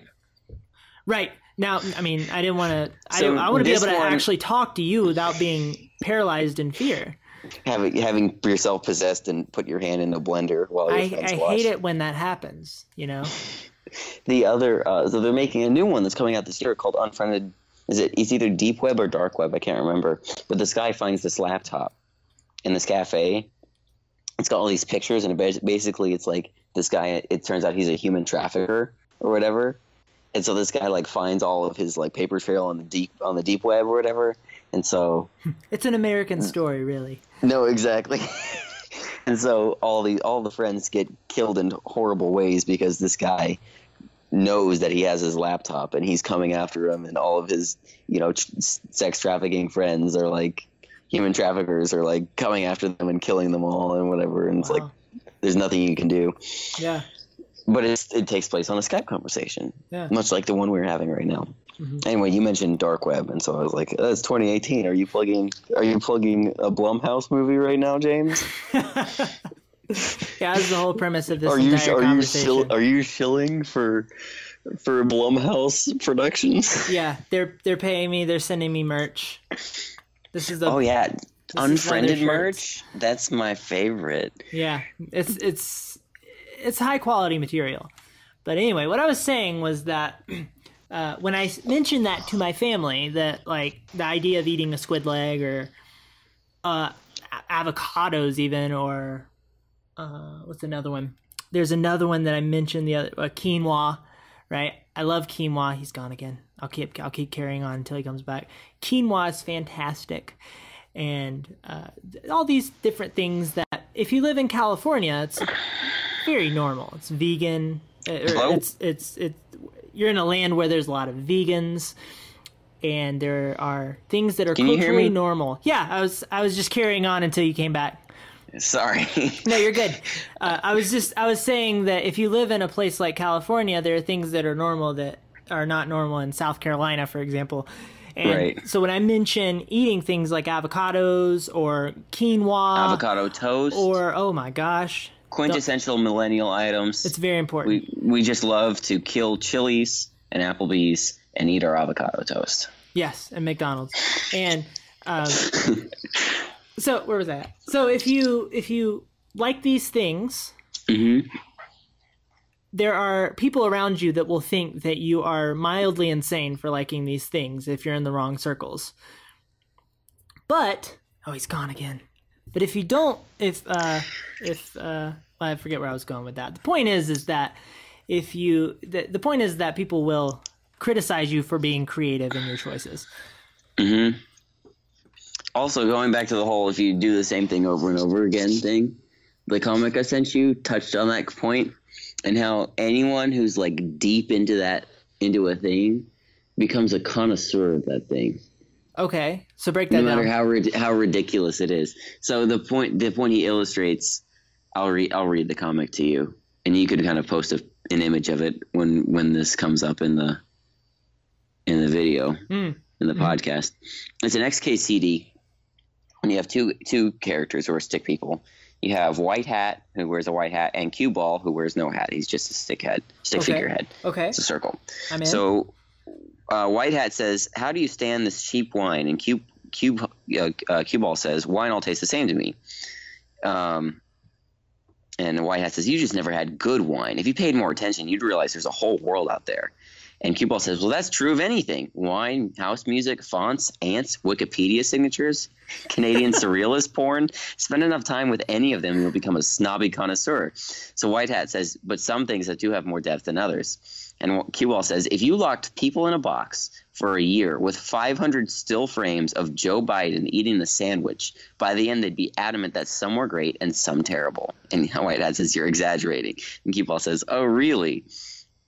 And then it cuts to a year later, and it's just a bunch of speech bubbles coming out of this uh, box. It says, sure, most closed mouth frames are boring, but in number 415, the way the man's jaw frames the mayo on his hand is pure perfection. And and then it gets cut off. What a surprise, you praising a mayo frame. Listening to you, I think there was nothing else in the sandwich. Frankly, the light hitting Joe Biden's collar through the lettuce would put new, number 242 in my top 10, even if he had no mayo on his hand at all. it's just about connoisseur being a snobby, whatever about Yes. anything you do. it's yeah, it's about being a hipster of anything, right? No, that's what. Yeah, that's it's a great example of what You- we do. I think that I think that conversa- type of conversation is rather important, but it's also it can also turn into a parody of itself in a sense, like it is in the comic. Also, one thing that's really fun that I love is is a type of meme on the internet is people post uh, jazz reharmonizations of videos on YouTube. Oh, okay. So like you'll have a guitarist or a bass player with It's like a more strings. sophisticated auto tune. Not really, no. Oh, okay. Ki- Like like the auto tune videos. I mean, right? Where They don't auto tune the video. They No, no, they no. harmonize the video on their instrument. They, They play along to the video. Oh, okay, okay, okay. Yes. I see. I see. See, I was So, thinking like- of those videos where it's like, you know, hide your kids, hide your wife. Like it turns into, it's like a little No, that's like Songify. That's different. songify. There we go. Yeah, so But people call Um, it auto tuning it, which I know that's not the technical term. Like I know the technical term for auto tuning is uh, an effect that you put on your voice, but right. that's what people call it. Anyway, I'm trying to fi- I'm trying to find this video. There's like videos of like people. Anyway, you just take like a, a Simpsons clip, like someone's. I guarantee multiple people have done. You know the uh, the steamed hams video. Do you know steamed hams? no, I should though. Sounds great. Uh, I've seen Okay. somebody do this on this what I think you're talking about on uh, drums, where they'll somebody w- will be talking, and they'll make the drum beat or the fill go with the Mhm. talking. right. So look, I think this is it. Well, Seymour, I made it. Despite your reviews. Superintendent Chalmers, welcome. I hope you're prepared for an unforgettable luncheon. It's quite satisfying.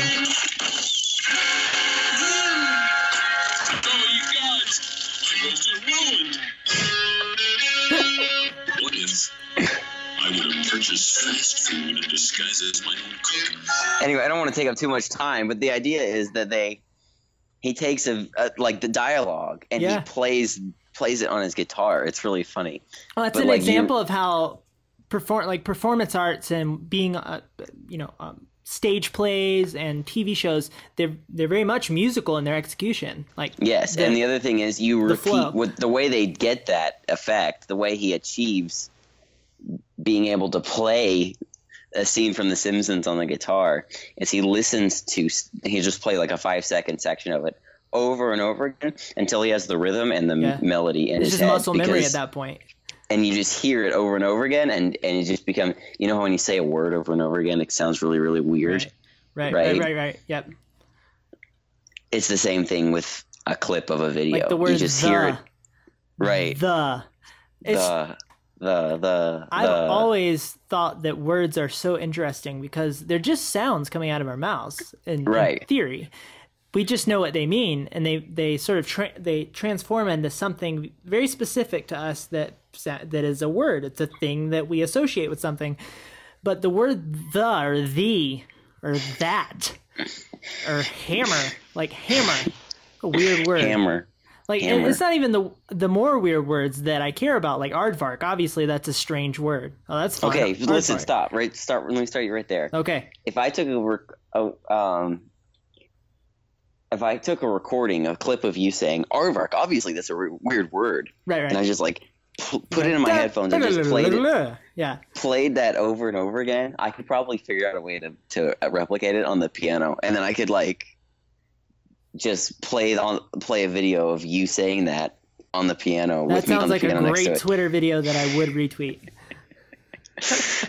so look at that's that. that's how they get that's how they get that is they repeat it over and over and over Mm. again, and that's the same thing with the connoisseur thing. Is like you're just like you have 500 still frames of Joe Biden eating a sandwich and and nothing else, and you lock people in a room for a year, and they just intensely scrutinize every aspect of every still frame of this Mm-hmm. man just eating a sandwich. When otherwise you just like think, oh, it's just a picture of a man eating Yeah, a sandwich. yeah, yeah. No, Right. no, this isn't just any ordinary picture of a sandwich. This is frame number 242. hmm I love how we're writing on this theme that we started with a second ago, which was that everything is interesting Mhm. if if you are able to tune your mind to it. And we're going all sorts of di- like we're now we're going into like scrutinizing pictures because we're snobby art people, but it started in a place of like if you want to appreciate something, if you want to appreciate something, then All all people who are interested in random things are snob. Don't listen to a word they say about anything. can't be trusted. All art is all art is subjective. There's no objective morality. Art is worthless. Yeah. People just don't be an engineer. Be a doctor. Yeah, they're all freaking socialist communists. That's what they are. Go go get a business degree. That's what you really want. That's what you need. Get out of your get out of your lesbian you- dance theory. Lesbian dance theory. That's got to be a fantastic band name. I gotta write a, that that's a great name. Lesbian dance theory. Yeah, I heard one the other day, but I can't remember what it was. So that's a letdown. Uh, so Um, another thing I got a good one. oh, okay, Um, Himalayan pink mountain salt grinder. that's beautiful. That's beautiful. They'd have to acronym that that, for sure, but that's beautiful. Okay, so I wanted to. The next thing that I was I was interested in sort of diving into is within the realm of diversifying your creative influences. hmm there i think there are different types of inspiration where you have your daily insp this is semi well rounded i'm you know i'm just kind of spouting off but there are the normal everyday inspirations that we take in when we're scrolling through instagram we're listening to spotify if you're a musician or you're watching on youtube you're watching covers you're watching amazing performances there's the normal level of inspiration and and there's there's uh, a meter of intensity on how much it inspires you. And like on the higher end, these are the things where you watch a video and you're like, I've never seen this before, and I'm going to integrate this into my life somehow. On the lower end, it's like it's it's your That's every cool. yeah, it's your everyday uh, influence. And it's just something that you like. You probably know you like it. You've been listening to it for a while. At one point, it could have been high on the meter. Now it's just, you know, it's in a pocket but I also think that there are higher level of inspirational experiences. I Mm-hmm. guess this can go all the way up to the to the inspirational presence of God type of experience, but it can also You're on you're on LSD. You're just lying on your back, and you're like, Uh, "This is it. This is the inspirational apex right here." I this is the gateway I'm to the ether so ether. inspired. there yeah there's that or there's also going to like for me if i go see like even a, a play i'm not i'm not much into like musicals and plays i rarely go but this is kind of the point that i'm so inspired by different forms of art that i could go to a, a musical some sort of some sort of small town semi small town rendition of the Phantom of the Opera. Oh, we can get into that. I know we had Careful. We were having a little Twitter conversation about that uh, the other day. But I could go to this event and have an experience that is really powerful for me because it's just well done. It hit the right buttons. I was at the right point in my life, and the, the people who performed are just so masterful over their craft. And it's something that I come out of that going, okay, I'm going to do something with this. This is big. You know, obviously, I'm not going to become, I'm not going to try to play Raoul in Phantom of the Opera, but I'm gonna go. That's his name, right? Is that right? Okay. Yeah, yeah, So, yeah. Uh, I'm, I'm, but I'm gonna integrate this into something else I'm doing, into my photography, which might sound weird to some people, but like I'm gonna find a way to integrate that into my art. And it's mo- it's a moving experience. So I, I, I guess it's what I'm trying to advocate for is that it's important to schedule those types of experiences in and that they also be divergent in Yes, their, absolutely. their nature. Now, having said that, what about art forms that you just absolutely do not get? You don't get just okay. make no sense at all because I consider myself to be pretty open-minded, right? Mhm. I listen to forms of art that I listen to music my dad is like, "This is dumb. Like, why are you into this?" Right? He's like, "I don't get, I don't get it." That's right? the and plight that's of cool. the You- creative. People are allowed. People are allowed to not get things, right? That's the other thing. Is like people get so personally offended nowadays. If you if you don't like what they they like, like people are like, oh, Beyonce is the greatest of all time. I have a theory for why that is. I think it's because it's such a it's such a rich, meaningful experience to us that when Mm. other people don't get it, it's it's like it's offensive to the sensibilities. How could you Okay, you so not? when someone takes a dump on what you like and say this is garbage, you are dumb for liking this. Yeah. That's when I get personally offended because then Right. it becomes a personal attack on my taste, right? But if someone says, "Hey, this is in my bag," like I just don't like it. I'm not going to be like, "You have to, I have to like it. How can you not like it?" Well, right? for, for me, what it is is is like not not a sort of anger like you have to like it. It's it's I I want to figure out how to get you to get this. Like it's I need you to understand how important this is, Mhm. and it's it it's so it's so horribly unfathomable to me that you don't get it.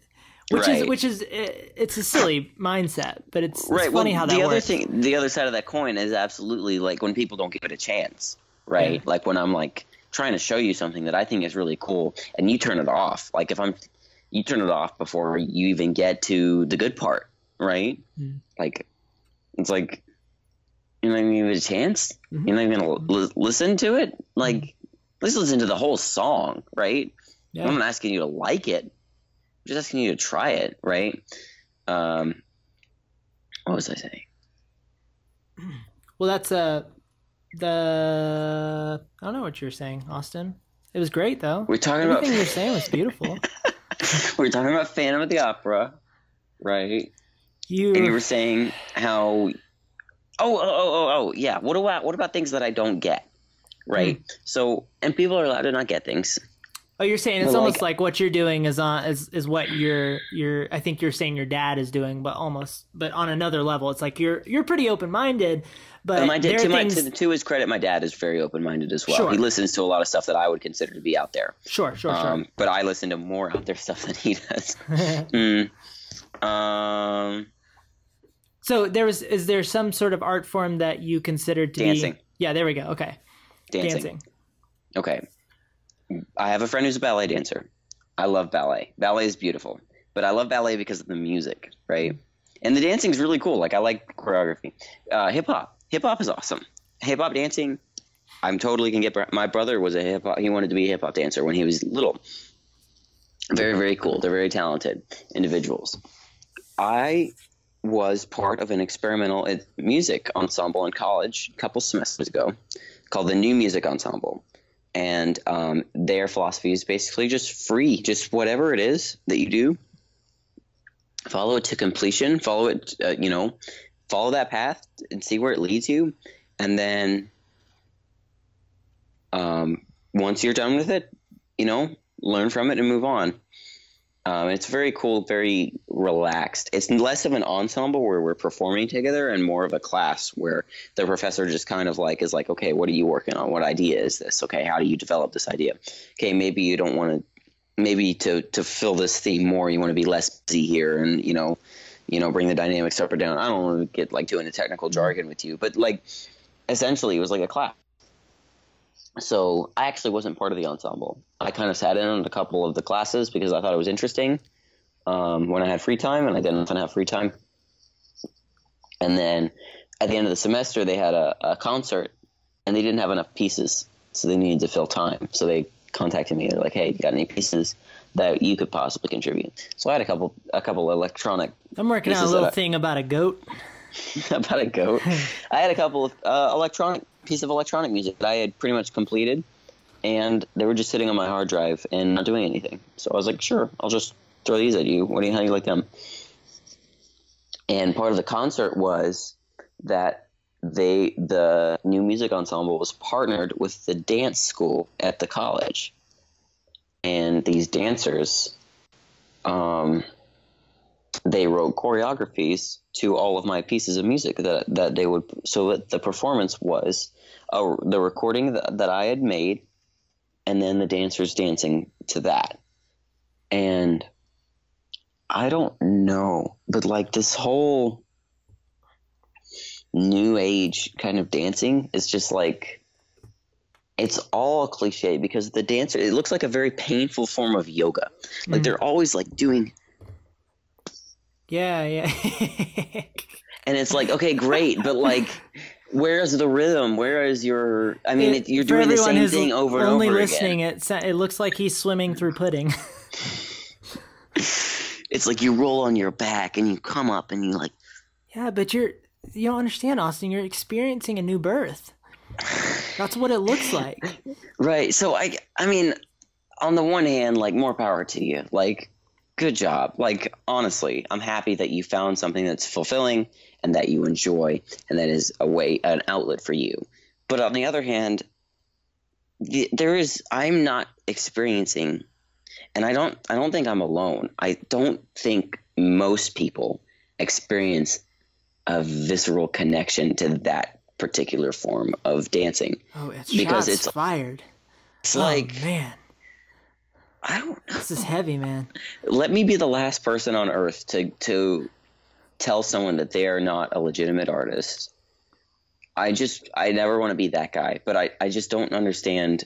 Like I'd love to see the come from someone who is that kind of dancer because there was there were some um, moments during watching them and I had never seen them do their choreography before that when I, the night of the performance was the first night I saw them do this but they were all doing the same thing. And this one lady who was kind of seemed like the older kind of like leader of the group she was incorporating like elements of ballet and other styles of dancing beyond just the weird free movement of your body portion. Mm-hmm. And she was probably the stuff that she incorporated from other styles of dance was the most interesting stuff i saw mm-hmm. for the, throughout every choreography. I had like three or four songs i contributed.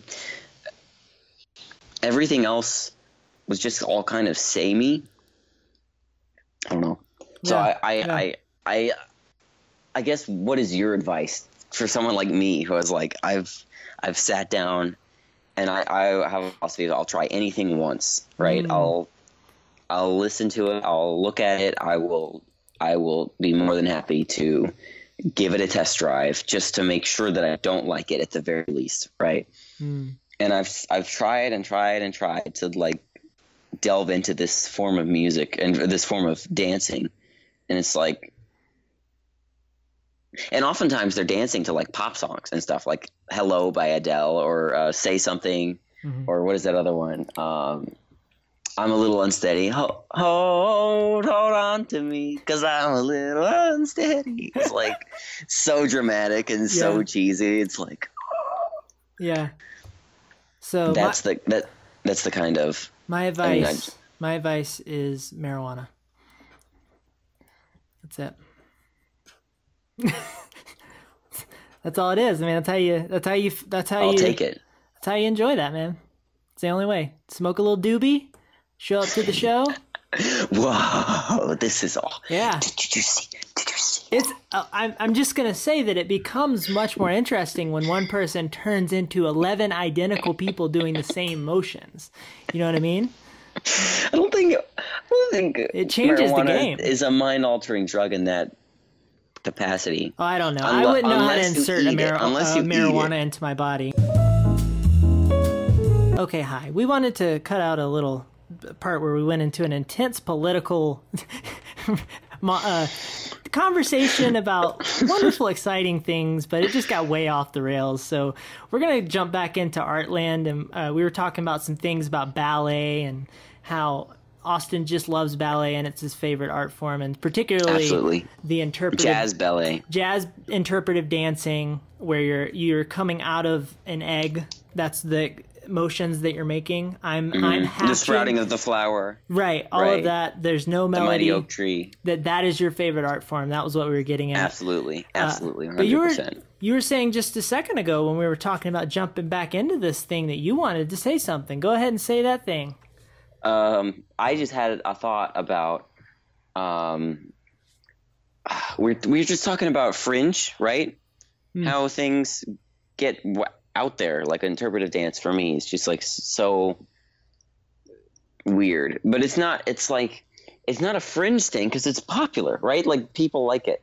But mm-hmm. I've been thinking like how the fringe, and we touched on this earlier, how the fringe informs the popular Oh, interesting. Right. Yeah. because at one point jazz was fringe, right? And mm-hmm. then jazz became the popular form of music in America. At one Well, point, I would argue that it's still pretty fringe for most normal people. But it, well, it, loop, it, it, it came full circle. okay, okay, I see. It's fringe again, Gotcha. right?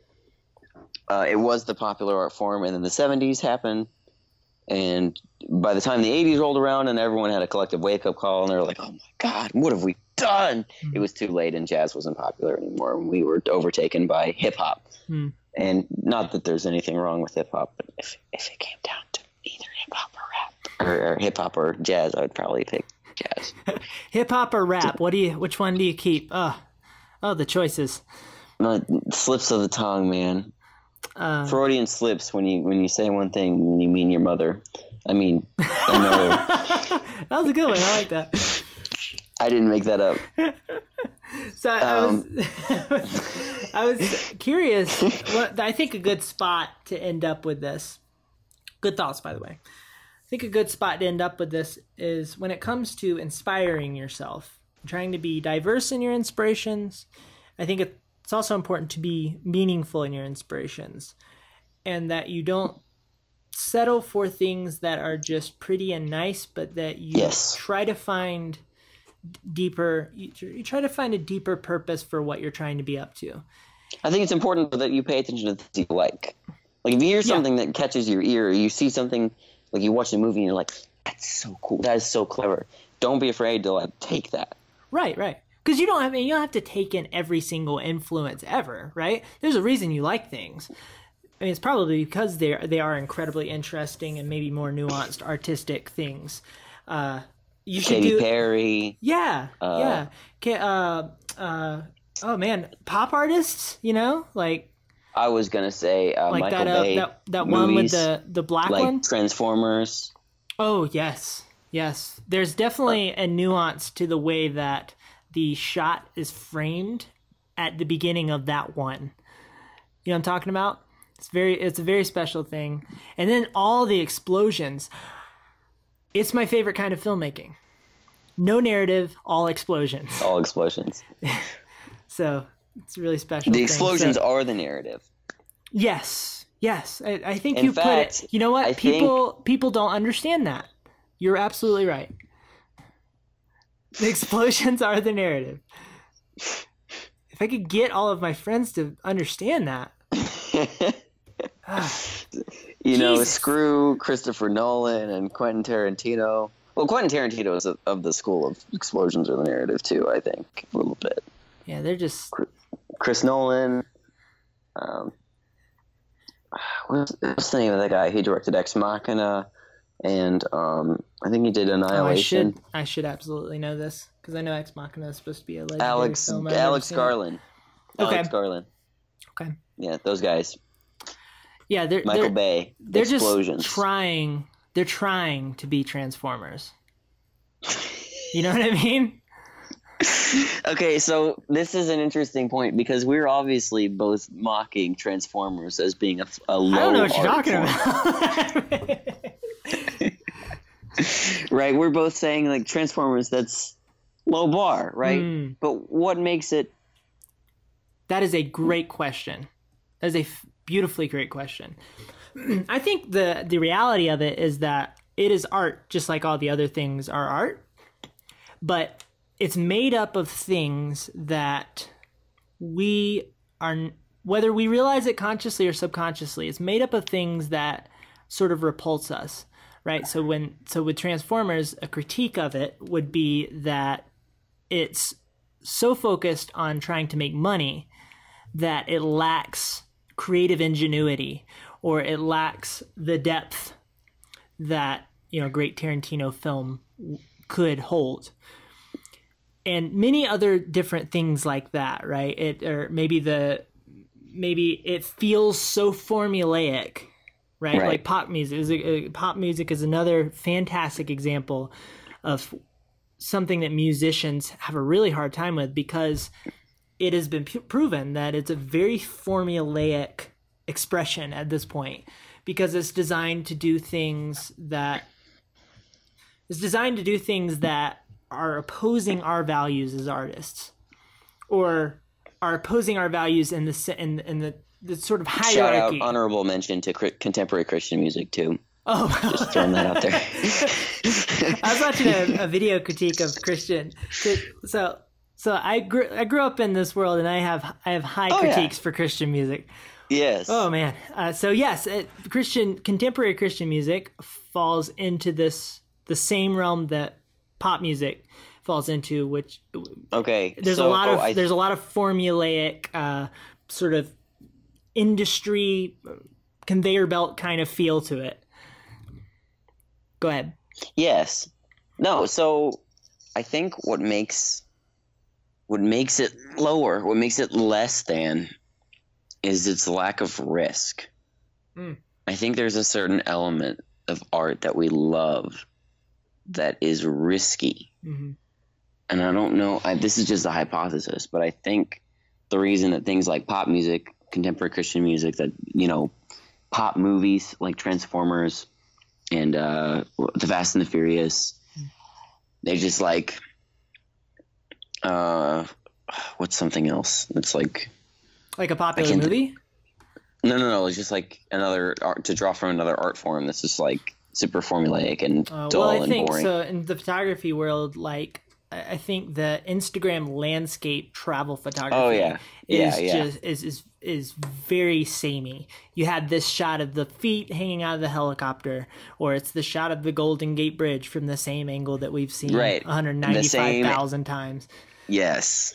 Yeah. Yes. Okay. There's that's yeah, but like there's something to be said for the value of doing something, not reinventing the wheel necessarily, right? If someone does something that you like, do that thing the way they did it, right? Because that that obviously works. Mhm. But at the same time, people take that philosophy and they just run it into the ground uh, they, because they know that it's safe because people have liked it already. Mm. And so they're like, people liked it before. Let's do it again Mm. and again and again and again and again. And eventually it, it becomes so, our world becomes so saturated with it. Mm. Like, for instance, Well, they turn it into Um, a bag of potato chips. Like like it becomes. no, you, bag of potato Bear chips with never me. gets old. Listen, Bear with me. No, but no, I'm saying they turn it into they turn it into something on a shelf that mm-hmm. looks exactly like the thing next to it. But mm-hmm. because they can look at the they can look at the numbers at the end of the year and say, "All right, we're still making we're still making 75% as much as we made last year on this product. So let's keep doing that cuz if we tried to make avocado chips, it would probably go to zero. like we don't want to take that risk and Right. creativity is by definition risk taking. Hmm Right. So, like in pop music, a big thing. Remember when dubstep was huge? Dubstep was this big phenomenon, and everyone loves to make fun of it. There was a Key and Peele video that was really popular about these two guys moving, and every time this guy played his music, it was dubstep, and the guy's got a nosebleed, and everything went crazy, and all the boxes started flying around the room. That was fun, right? Everyone liked to make fun of Skrillex Yeah. and deadmau5 because oh, so it's just a noise. You know, ah. the video Right. that I I don't know if it was ever made, and it, if it if it wasn't, it's really a shame. Is like Skrillex walking around recording the sounds for his dubstep song because I could just picture him with like a zoom mic walking up to a car and like setting off the car alarm. Mm-hmm. And then going, I don't know, going up to like a construction site and recording that. And then there's a bird, and he's gonna slow that down and play it backwards. You would love some of the sound design channels that I follow because there's guys who literally they they make sound effects for a living. They like do sound design for like video games. He's like, today we're gonna we're gonna make a ray gun sound out of everyday objects, and he just goes and walks around his Yeah, his yeah. neighborhood and just records stuff, Mhm. and then he pitches it up or down or like slows the speed or whatever, and it, and he like runs it through some effects, and then bada bing bada boom, you got a ray gun sound out of a radiator and you know a cat meowing and Yeah, like yeah. you know the wind. It's like crazy.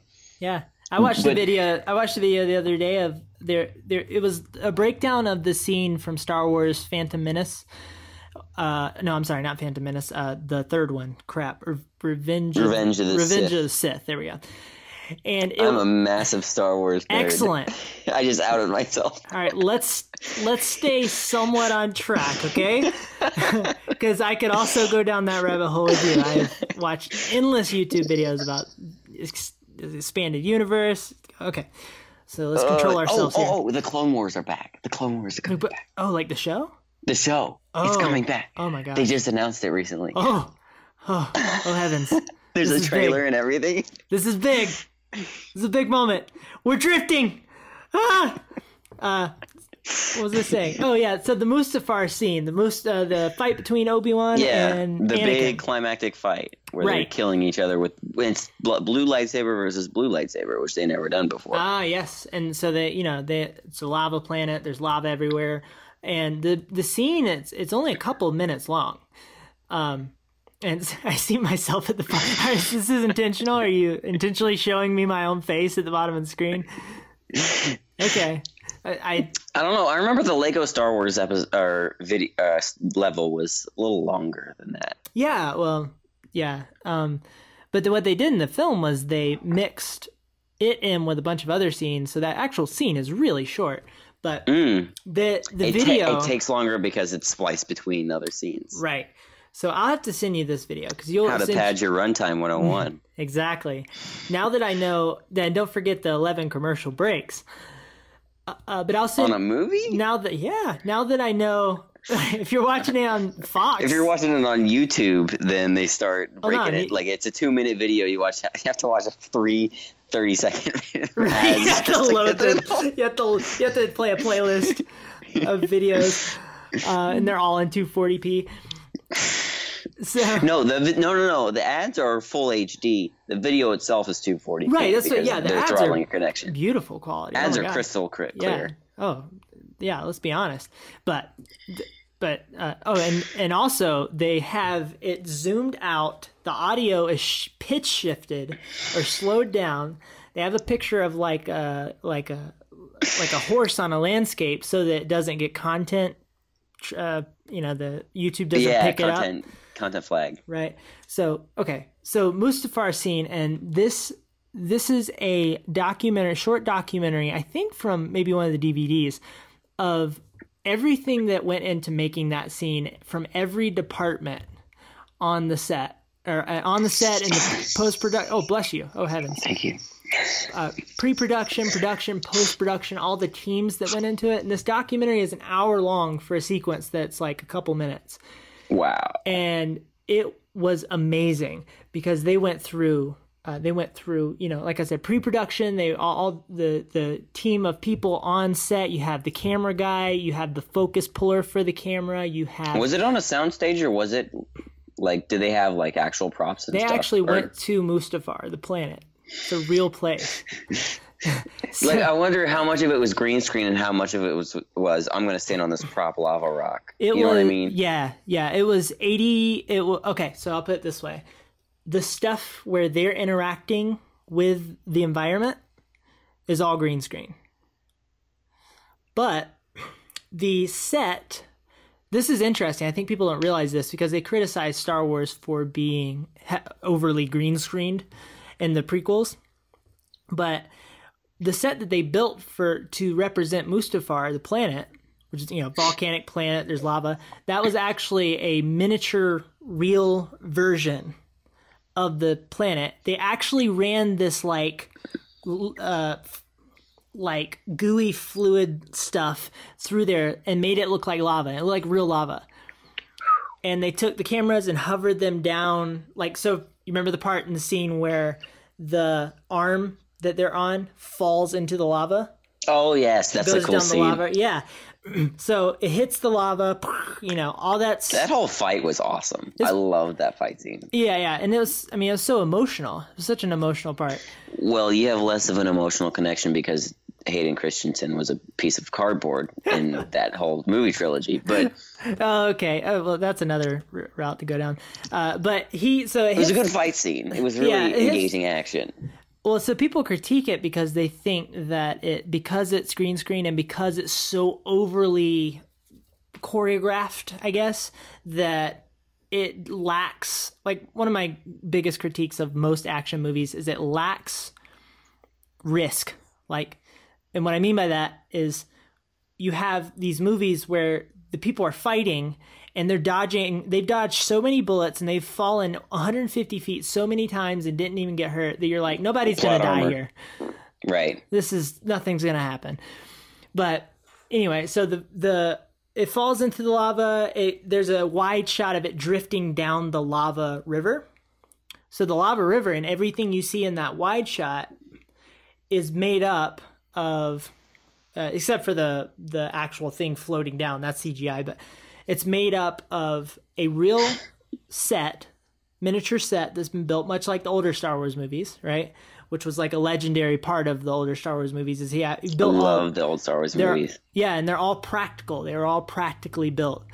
Little miniature versions of star destroyers and stuff but you see you see the the real set and then you see all of these extra cgi layers layered on top but what's interesting is the lava this was blew my mind the lava for the uh, for the They actually went and got real volcano- lava. Yeah, they actually went to. There was a, a mountain. Literally, there was a.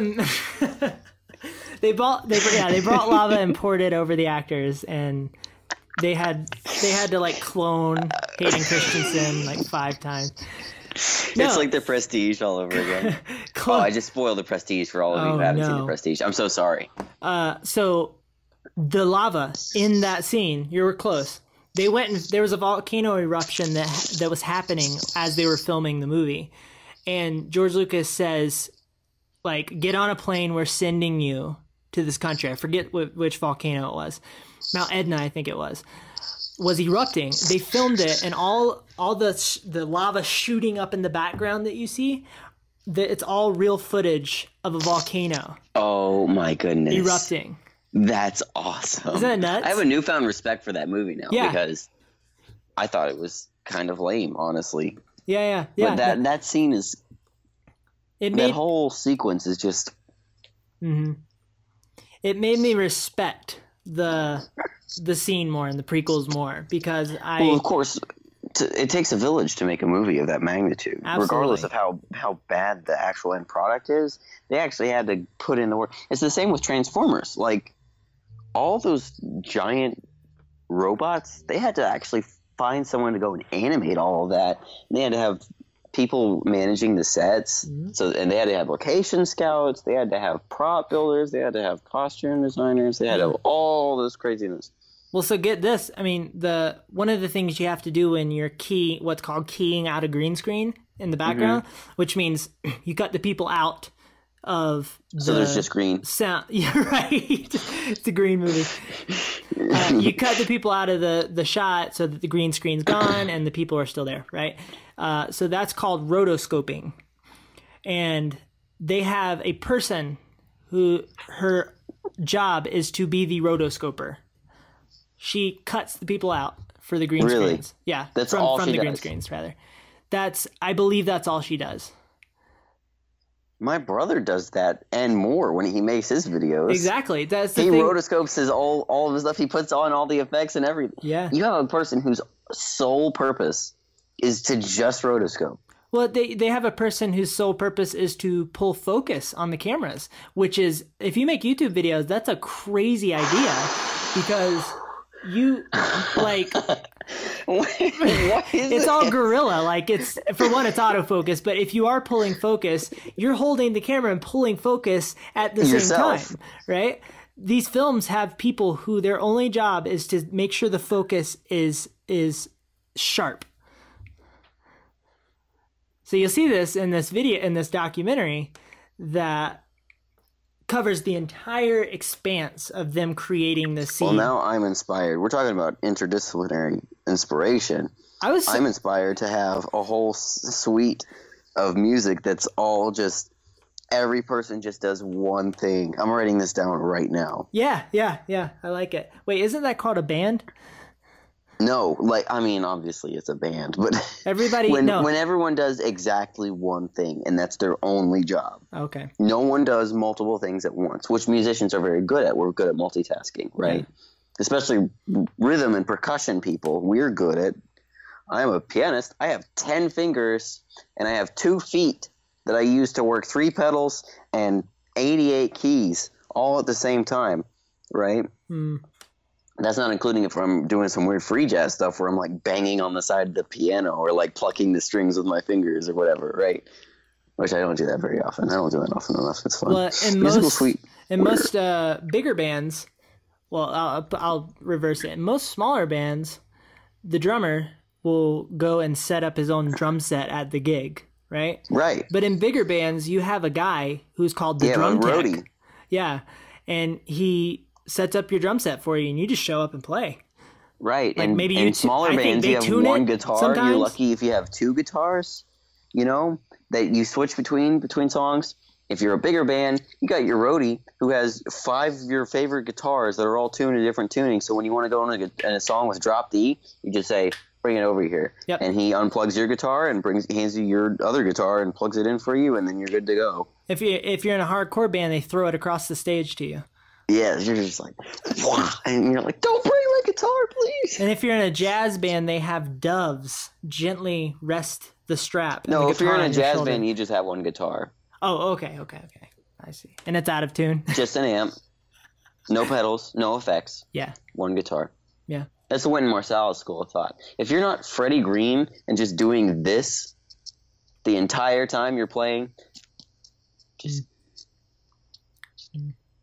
get get out of here. weather You're done. report who? Uh, so I forget what this. You have to play upright bass. You can't play electric bass. I don't care if your name is Jaco Pastorius. You can't play electric bass in a big band. no, no, no, Period. End of story. no, That's stupid to me. I don't know. no. You you're not getting a solo. That's for sure. No, bass players get solos. No, I'm saying if you don't have an upright bass, they're not going to give you a solo. They won't let you play period in Lincoln Center. if you don't have an upright, if you can't handle your own on upright at Lincoln Center, it doesn't matter how good you are on electric. Mm. And really, Do they? Is there like a firing squad out back for you if oh this yes, happens? absolutely. Wow. No, yeah, it's New York, so they have the NYPD on call. Oh my gosh, it's like it's like 1940s Germany or something, man. That's wow. All right. So on that note, I do. You, do you think we have a? Do you think we sacrifice greater inspiration for lesser inspiration? Like that we don't take the time to inspire ourselves towards things that are meaningful because we're focused on the things that are more pretty. I think meaning is what you make of it, and if you want to make something pretty, and that's what's most meaningful to you, then go for it. Hmm. and I think that's what's going to be the most popular. I think the people who really want something deeper are always going to be in the minority, but they're no less valid or meaningful artists for that. Mhm. And I think that if you take the time to really delve into your art form and to to hone your craft, you'll be deeply rewarded. Uh, if no, no nowhere else than the fact that you'll be content with the fact that you've mastered your craft and that you've you've contributed to your tradition. Mm. Mm-hmm. Mm-hmm. Interesting. That's a good point. I I wonder if I wonder if what can happen though is that if you don't have a you don't have a higher meaning to go after with your work, meaning that you that you focus on doing what makes you feel like almost that you're self-indulgent in your work to the point Yes. That's what I was about to say. yeah if you're it, i think that creativity naturally is a self-indulgent practice and that you have to and not not not in a way that's selfish i want to d- make a distinction No, I guess no, I get what you mean. self-indulgent versus selfish not self-overindulgent let's put it that way uh, but what can happen in that self-indulgent journey towards mastery and towards enjoying the art and, and just you know and just enjoying it right? Which i think is i think that's fine.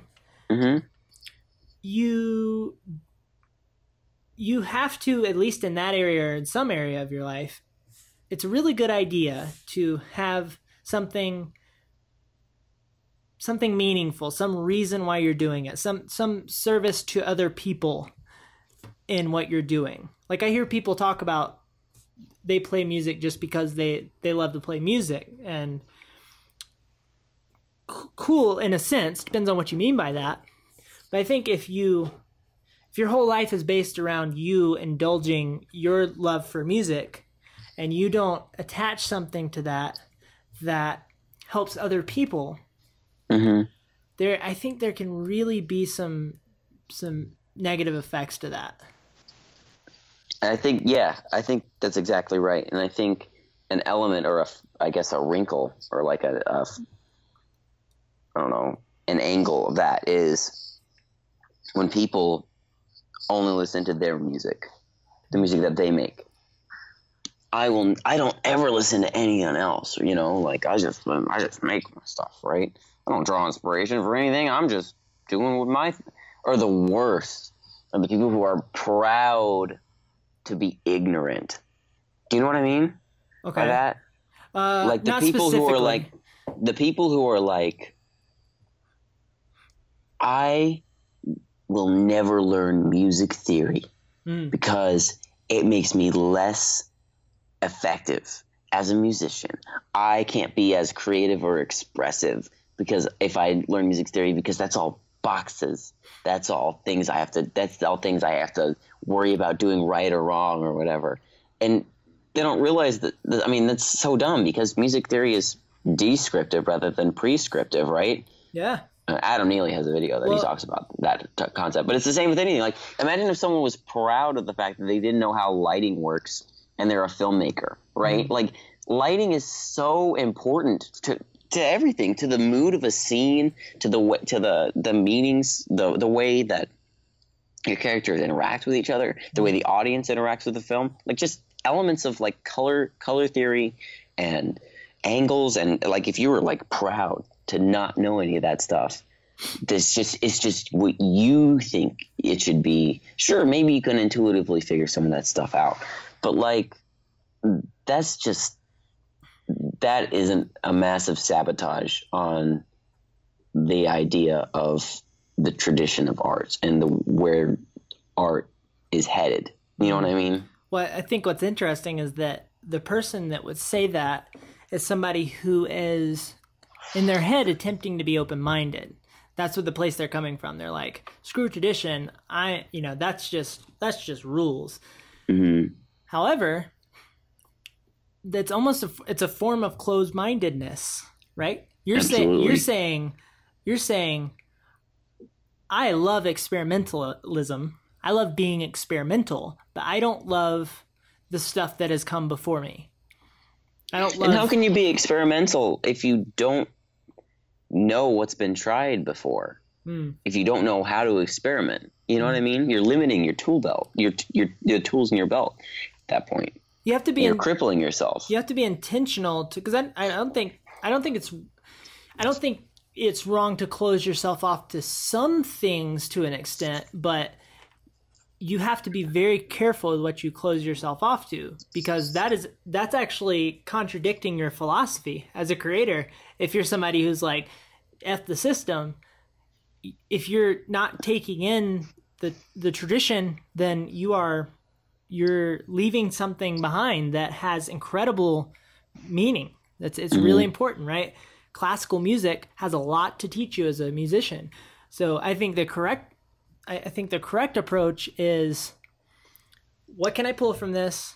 What is wrong about this? What can I pull from this experimental world where we play songs with, you know, didgeridoos and we we we use car alarm sounds? And what is wrong with this? When I, when I say wrong, I don't necessarily mean like actually wrong. I mean what what is what is something about this that is problematic? hmm So I think you have to be open minded to all of that stuff. And I think that you have to be open minded to all sorts of different arts and trying to see what you can pull from them. And also be willing to be honest about things.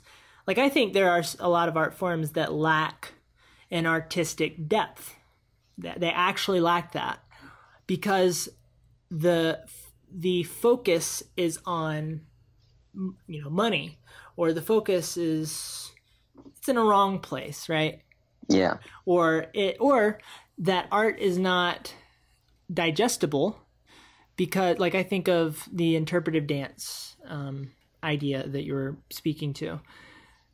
That's something that is not so digestible for most people even to you as as an you know as an artist a pretty open-minded guy. That's something that is is hard to wrap your mind around and and and sort of groove with like like fall into like when you listen to a good song that has that you groove with it on an emotional level more so than just a technical level that's a really special thing it's hard to do that with certain art forms and that's because they have they have failed to make it they have potentially failed to make it digestible for you as somebody as as somebody who's trying to digest it Or it becomes more of an intellectual exercise than it Right. is an exercise in expression. Sure, sure, sure. And and that's okay. That's okay. Right, right. It's not wrong that they want to make something that's completely undigestible to a lot of people. Maybe Right. it's just for a few people, but That's all. That's my stuff. right, right, I don't do anything emotional right. at all. And it all falls on a spectrum, right? Like what's digestible to somebody is not. Dig- so, uh, it's not wrong that they do that, but the way I look at it is okay, you have to understand the cause and effect. Like, I think that art falls in this realm not of right and wrong, but of cause and effect. And if you're trying to be digestible, well, you're not doing a good job. Mhm. And I, I think that that applies there. So I think you have to look at, you have to, you have to open your mind to looking to to how you look at art as a whole, right? And I think that that's what I struggle with when I watch other people who create YouTube videos or music or uh, photography or paintings. Is I feel like a lot of people fail. They they it's very hard not to put restrictions on things Mhm. in our head. It's very hard.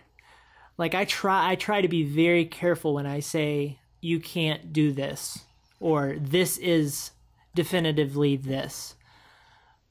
Because it's it is it is highly subjective and you're when you say when you say something is off limits, you're running the risk of saying that from a perspective of your cultural influence meaning if you got outside Right. your culture if you grew up in a different culture you might realize you might think something completely different about that thing so is it really off limits Right. so Exactly. be open minded and look for meaning and enjoy yourself Yes, yes, that's the most important thing. Enjoy yourself. Enjoy yourself. Sorry, I just saw that. That's funny. His, your your iPad is at five percent. Well, I was gonna wrap it up. So this is actually a great time to do this. So we don't want you to die on us. It would be um, terrible. That would be a terrible thing because I would I would miss your glasses.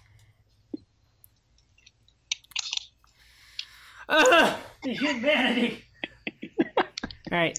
Hey, thanks everybody for watching and or listening. Hey, Austin, where can people find you? You can find me at Twitter at Austin underscore S underscore Ross or at Instagram at the same handle. And you can also find me um, on SoundCloud as Austin S. Ross. Gotcha. I haven't Beautiful. started my YouTube channel yet, but uh, we're, get, we're getting there. I want to see it. I want it to happen so bad. My loins are ready. All right. Bye, guys.